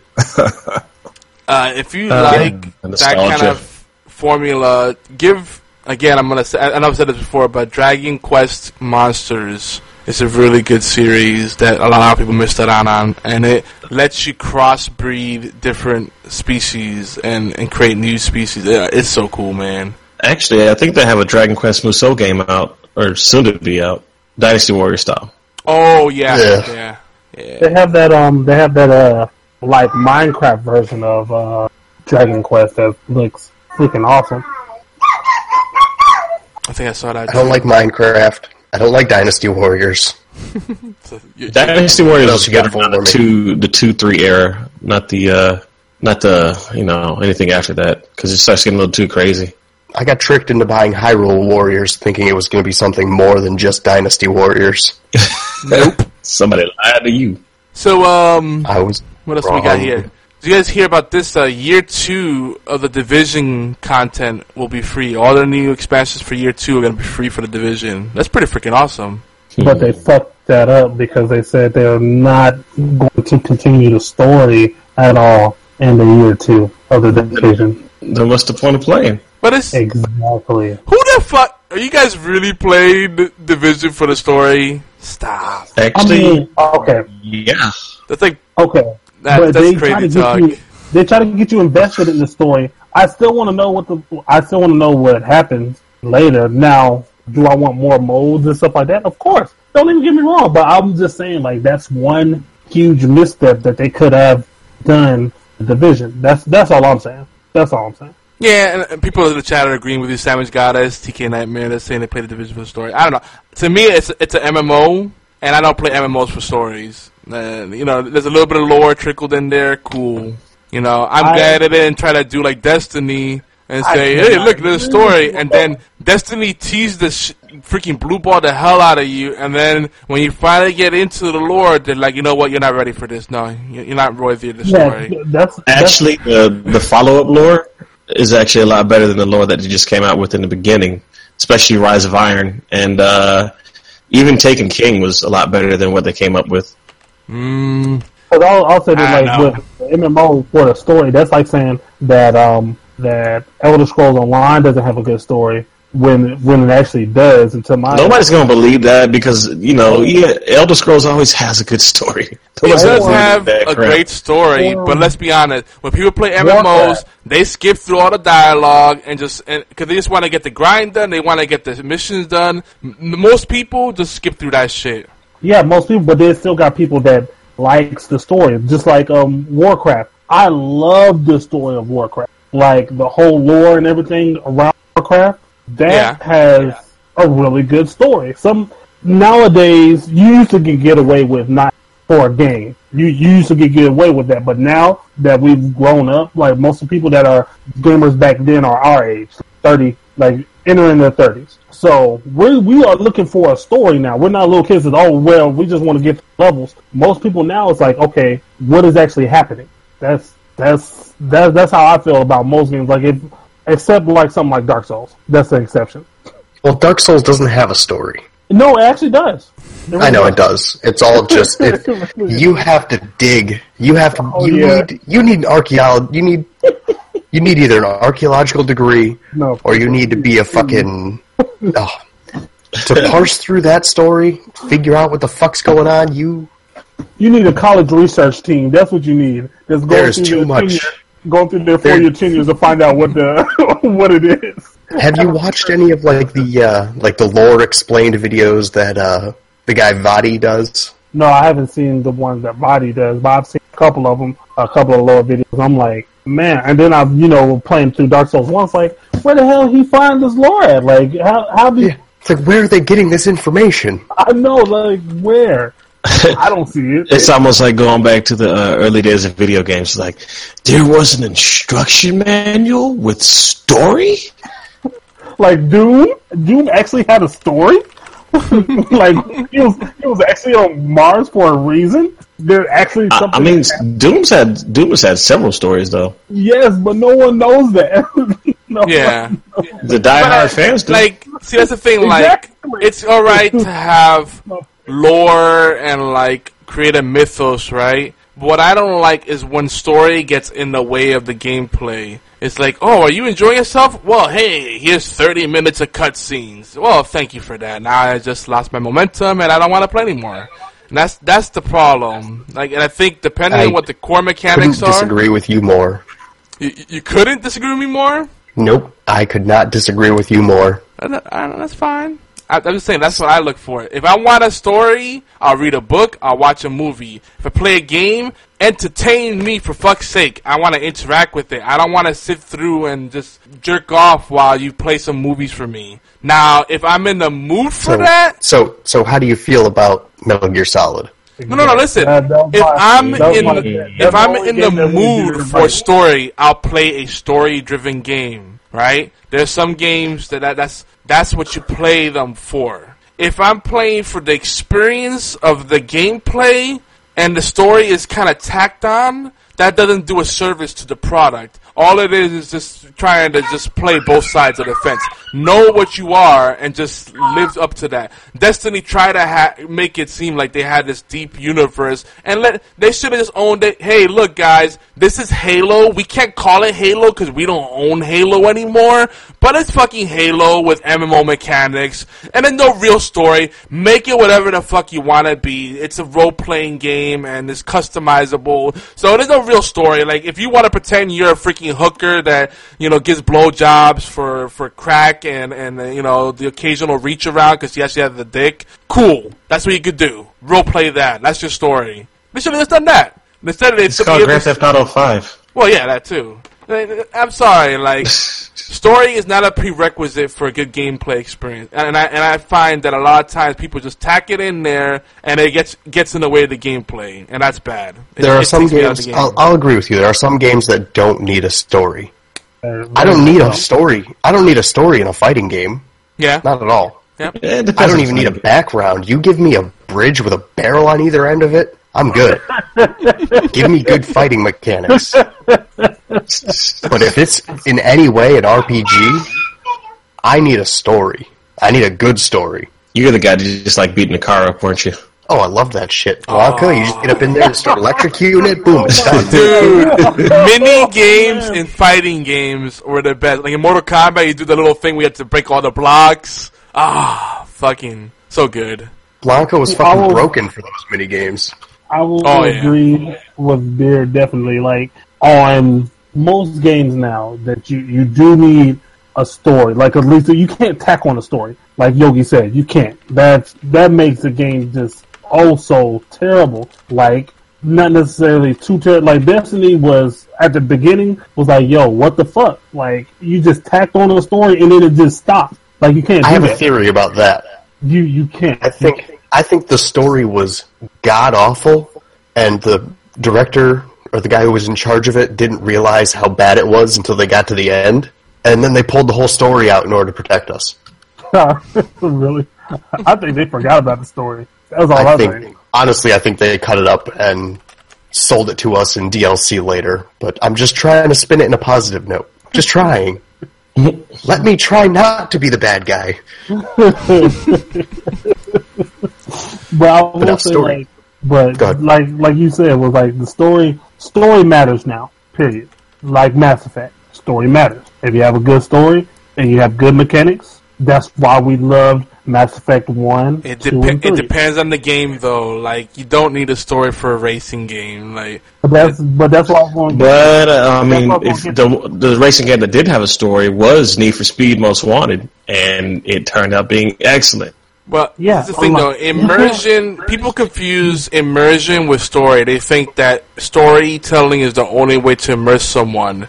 If you, but if there's a it's- sense, there's a, there's a, a core concept in game design is the flow zone. That is when you balance, you find a perfect balance between re- reward and challenge. If you f- constantly balance that at every step of your game, where people feel there's a sense of progress, they're challenged enough where they want to push themselves harder, but then also reward in a in an equitable fashion. That's one of the core precipices of, of, of, game development. And there's nothing about story. Story is just one one catalyst, one vehicle for creating the immersion, for getting people fully engaged with the content.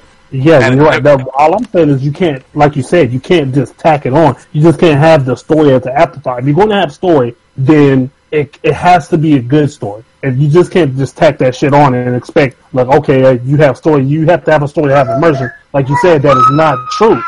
You have to have a DJ. Um, DJ you don't agrees with I know. He- he- Getting fired up. I know, right? But um, but like you said, you don't have to have necessarily have to have a story for a good game. Like we was talking about Dark Souls. Unless you research the story, you know you don't really know that they have a story to the game. You don't really know about the lore and stuff like that. But that's an excellent game because it had good mechanics and challenged you. So, Sorry, I'm I laughing mean- because because uh, Beard's putting some freaking Dragon Ball Z shit in here. the blue, You the enough blue about hair. Uh, what was it, the blue hair uh, Super Saiyan form? Super What do they call Saiyan? God mode, yeah.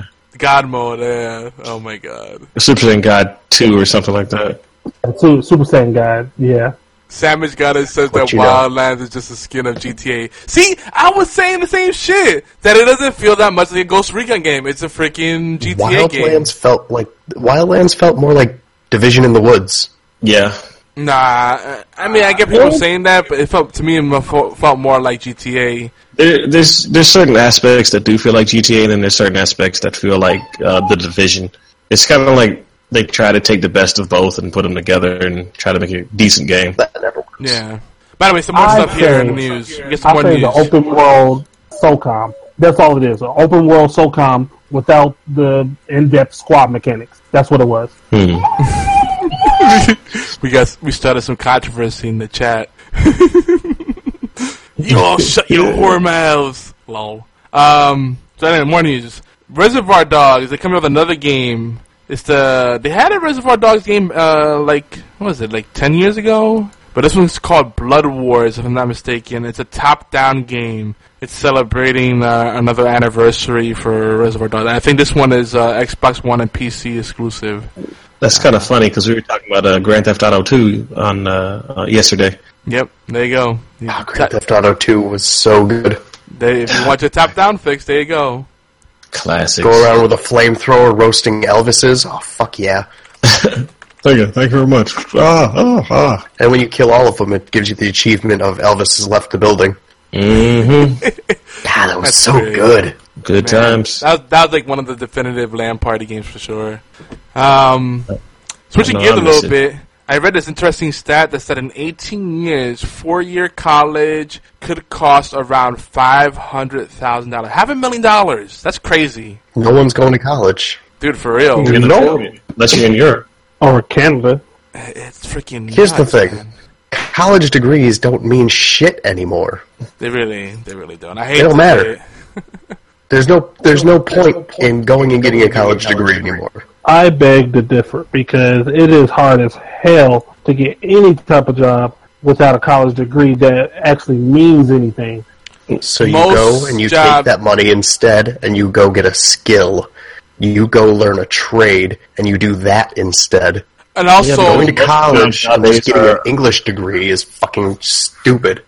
Most jobs are word of mouth nowadays anyway. Well, That's what and it seems also- like at least. most jobs will take equivalent experience in place of the college degree. The ones You that, have to, in my experience, experience. the ones that ex- ex- insist upon a college degree are usually shit jobs. I hate to say it because Mm-hmm. y- y- I'm telling you. I, I, I'll take. I'll give you a good example.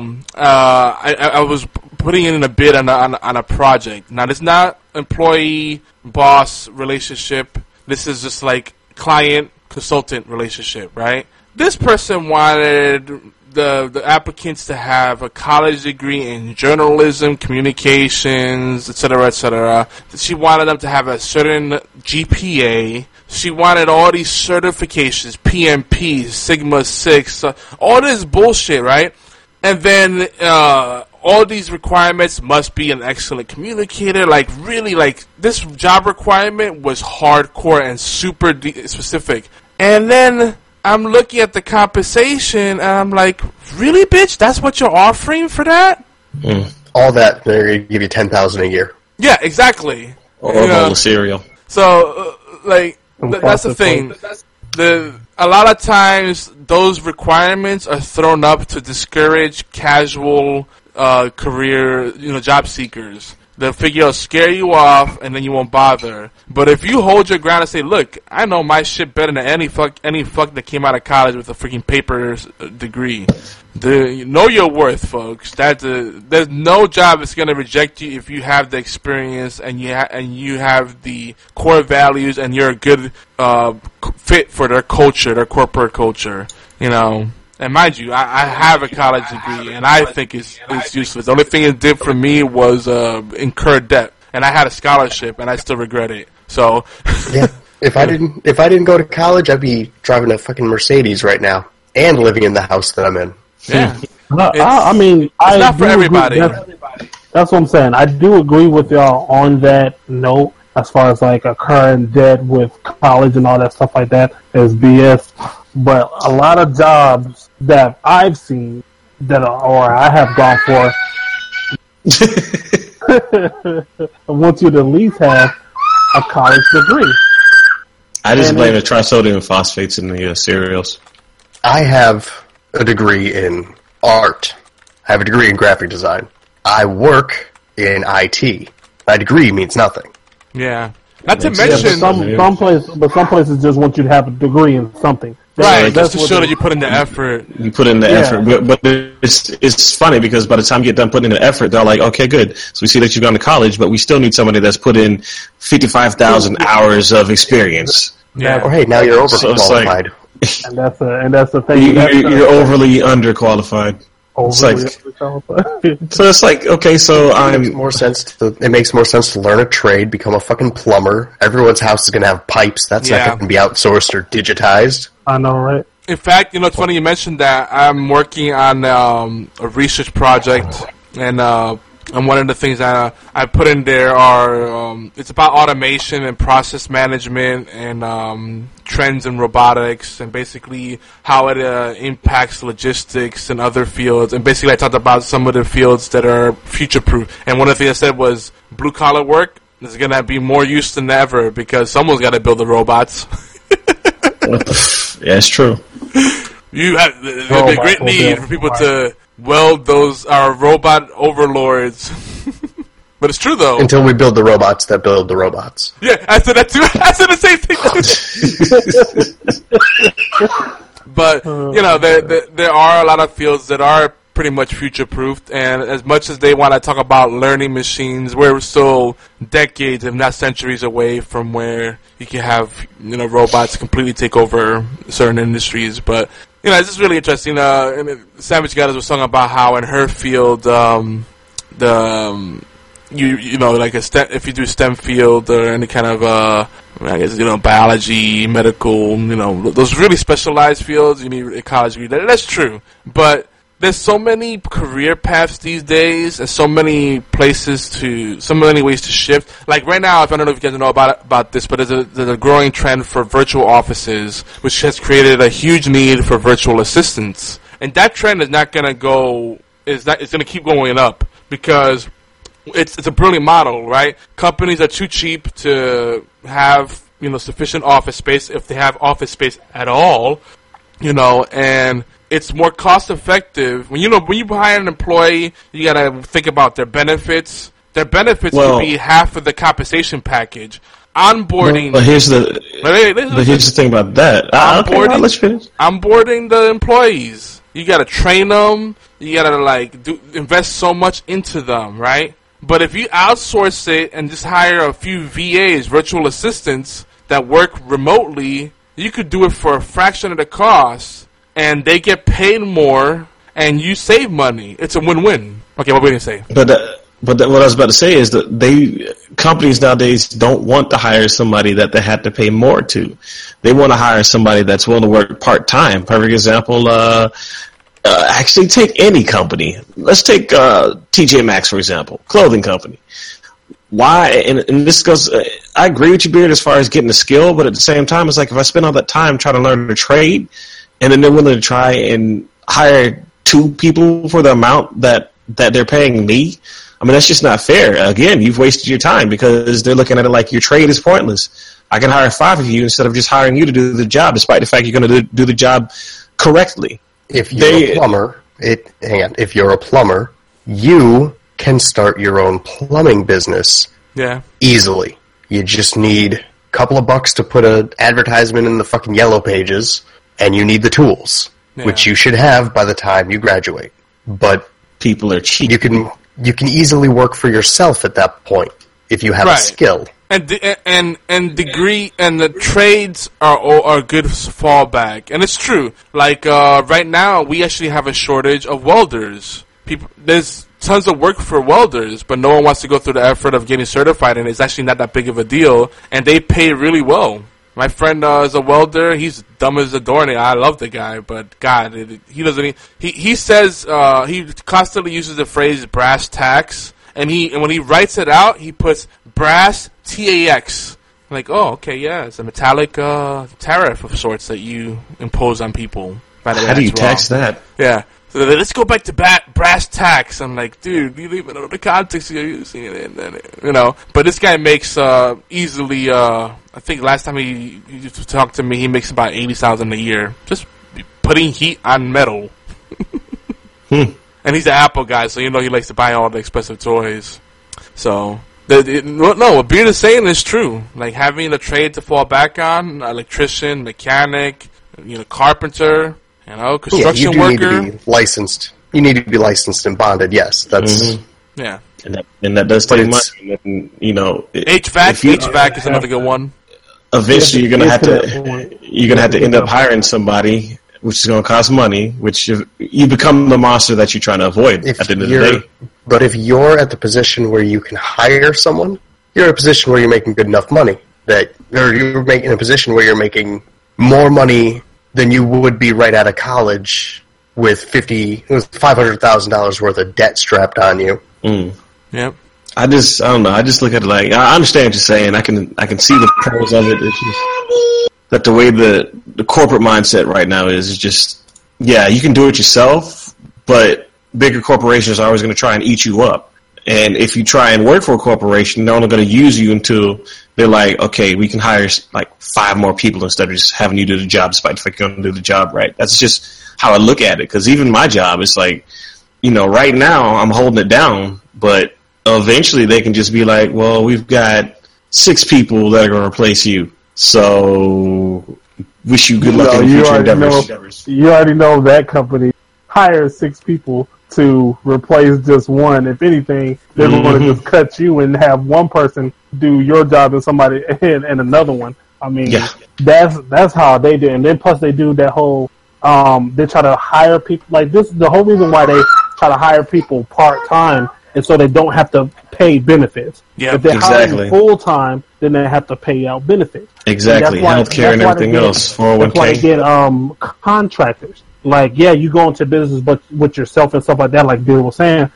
But then you have to provide health care for yourself, and how the government is running this whole healthcare thing into the ground now, it it makes it that much harder. It is, that's that's the thing. Like, it's shit is just so ass backwards with with our country.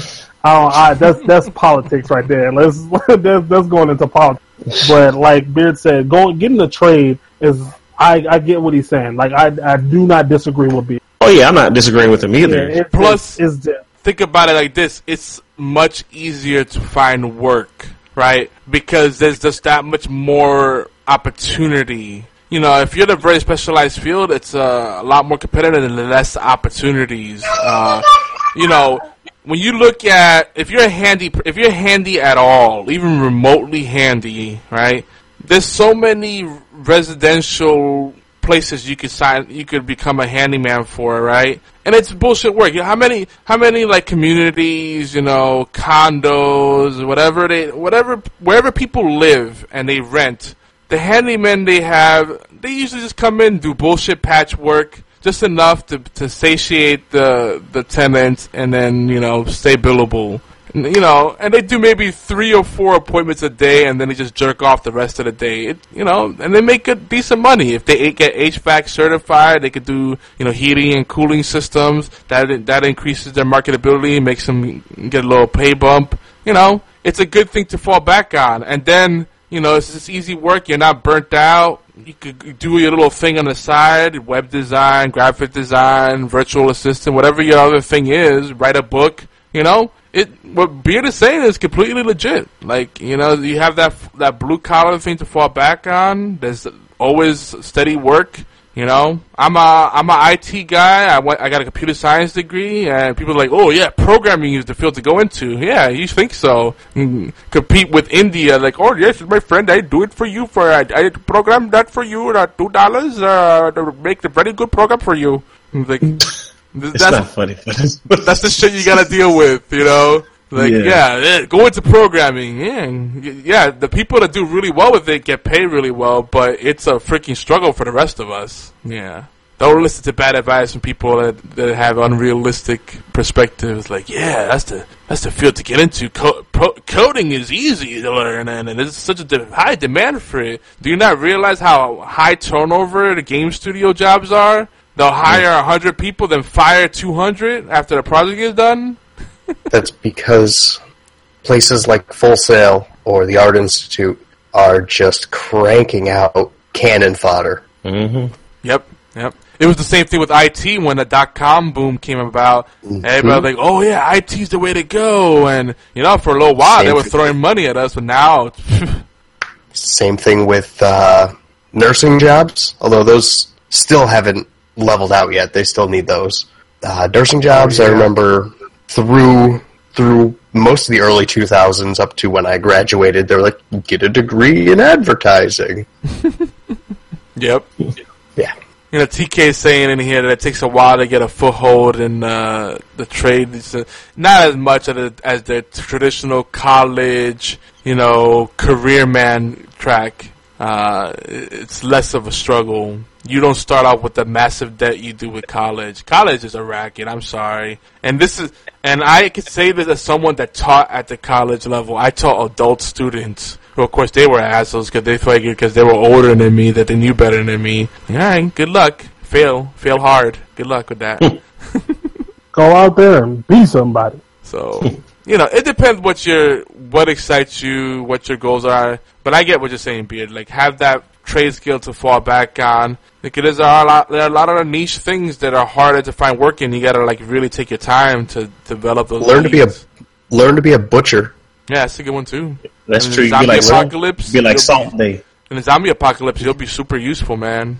Hey, as my brother said, there's two jobs that'll never go out of style and they'll always have work. You either work at a funeral home or a daycare. people are always being born and people always die. That's You'll true. never go out of work. They'll have robots to do that eventually. Robots to give birth. Hmm. They've already made a mechan. They're working on making a mechanical womb. I mean, yeah, but that'll make uh make all the men useless in the world. No, Really? Because that would make all the women. Less no. bitchy. You're you're, you're thinking like, okay, look, all I know is once they figure out how to make synthetic sperm, they'll do that. Then you're on your own. That'd just be cloning. Exactly. They'll finally. It all started with a sheep. And on that note, it's about time to wrap it up. I know we wanted to get into the Paige sex tape and the photos leaked. Uh, Wrap it up. I know Warchild gave us an update that uh, Wrestle Talk reported that uh, Xavier Woods was not, was not going to be punished. They got treated as nothing has happened. Um, and that's just one video. There's a series of videos and photos that were leaked. You know what? Uh, I'm not gonna lie. I was hoping that this would happen. Uh, uh, Paige was has been part of my fat bank for a while, and it, it finally happened. That's how I know there's a God. For you know, pe- people that don't believe, you know, miracles happen every day. wow. And I feel I feel bad for everyone involved. Oh man. True. I I mean- mean, because I don't think Paige I mean- really regrets it because she wanted out of the WWE anyway. I think she's pretty proud of what she's done. I mean, she should be. She's freaking smoking. Good lord. British accent and her, and then she's got the sexy, pasty white skin, goth look going on, and um, God, and she got a booty. Jesus. I'm, I'm over there having that day. is that the cat shaking or is that you, Yogi? That's my that's my So I got a, little- I got a little bell on because she's she's a scoundrel. Blue's a little scoundrel, so I got to keep a bell on her so I know where she's at. Like, what do you? I mean, I'm, I'm just making sure because it sounded like you right now. No, no. I mean, I'm I'm I'm a little excited, but you know, I'm good. I'm good. And on that note, Horseplay Live will be uh, back next week. Hey, look, Good night, everybody. for, for a wrestling fan, that's the little last bit. Oh yeah, and a little random thought. Um, you guys remember UStream? Anybody? Nobody? Don't. Did that fold yet? No. Uh, it's now IBM Cloud Video, so IBM's throwing their hat into the streaming business. Should be Oh, interesting. Oh, Yes, IBM's still a I took a look over at uh, Beam the other day, or earlier today, rather. Beam's okay. It has like a four second, five second latency, and that's about it. Yeah, oh yeah, it's much lower. So Yeah, so you're looking at like direct contact to the streamer immediately, which I Yeah. thought that was pretty cool. I, I think with far the streaming stuff goes, and then we'll wrap up here. that even though there's gonna be a lot of a lot of platforms, I think it's gonna be supported because everyone's gonna be like, well, this isn't working. Let me try the other one out. They're gonna just keep trying different platforms until they finally give up and land on one, right? Um, So As long gonna as be- there's as long as there's viewers there, as long as there's people there to be to be entertained, then it'll be a viable platform. But So my question is this: Can you still stream on your Xbox One to Twitch, or did they just replace that with Beam automatically? Well, think Twitch is still on the Xbox One. Um, Beam is just probably more integrated into the actual natural um, platform, so to speak. oh man, if they if they decided to take streaming directly to Twitch out of that, that would hurt. hmm Oh, PlayStation would get another foothold. Yeah, Mm. that, that'll be the dumbest thing that because you know everybody know like you got the main platform for streaming is Twitch. So like that's like saying like you're going to stop posting videos on YouTube and you're going to start using um Daily Motion. Like no one knows look what at that. Daily Motion. Daily Motion. Wow, yeah. I still have a page on there. VidMe VidMe's Is on the a way up. Thing? And if YouTube talk keeps pulling around, if YouTube keeps pulling their fuckery, you're gonna see those other guys start picking up big. Mm-hmm. Yeah, yeah, you're right. But it takes YouTube continuing to fuck up. If they get there, once they start lo- losing content creators, and they'll they'll turn their shit around real because they'll be losing money. You know Come how on. Google is. You know everybody wants that golden play button. Oh yeah, I do too. I'm not even gonna lie. Word. But folks, we gotta wrap it up. Let's uh, get a go th- go quick through everyone and see where we can connect with folks. And I'm not even making sense. That's okay. I had a little bit of drink. Peter Hat, where when you're not doing the podcast, where where can we find you? You can find me on Twitter at Beard and Hat, Twitch Beard underscore and underscore Hat. I made a Beam account. I don't know if I'll stream there or not, but again, Beard and Hat.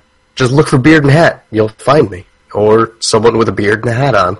You know the uh, the amount of Walmart ads that are going to come up because of that. I know. Fedora and glasses with beard.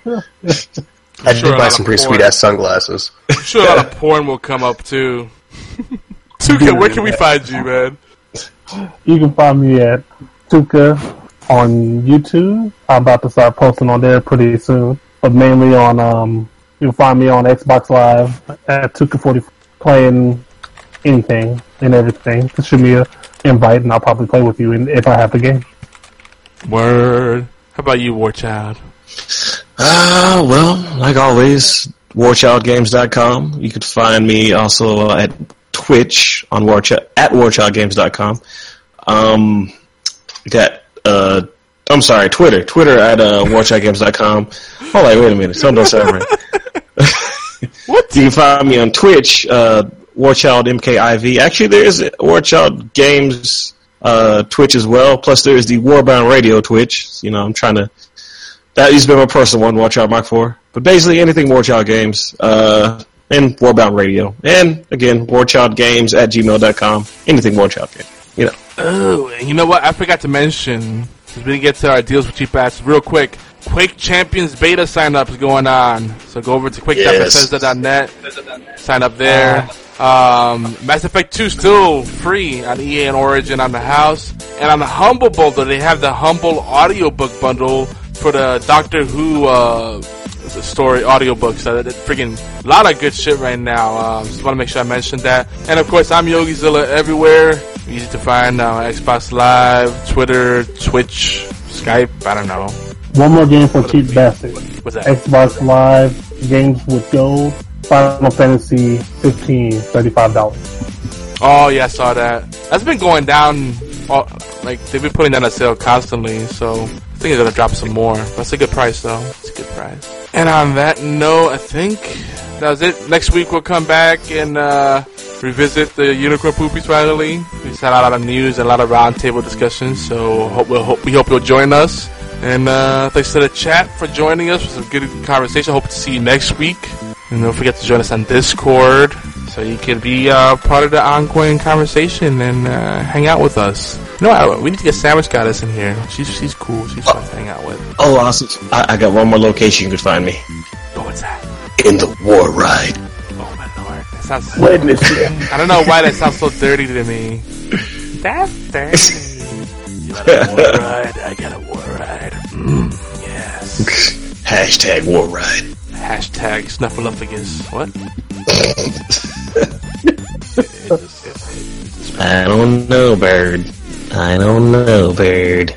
Bye, guys. Peace. Easy, not too easy. That's how you get that CD. Ah. We'll be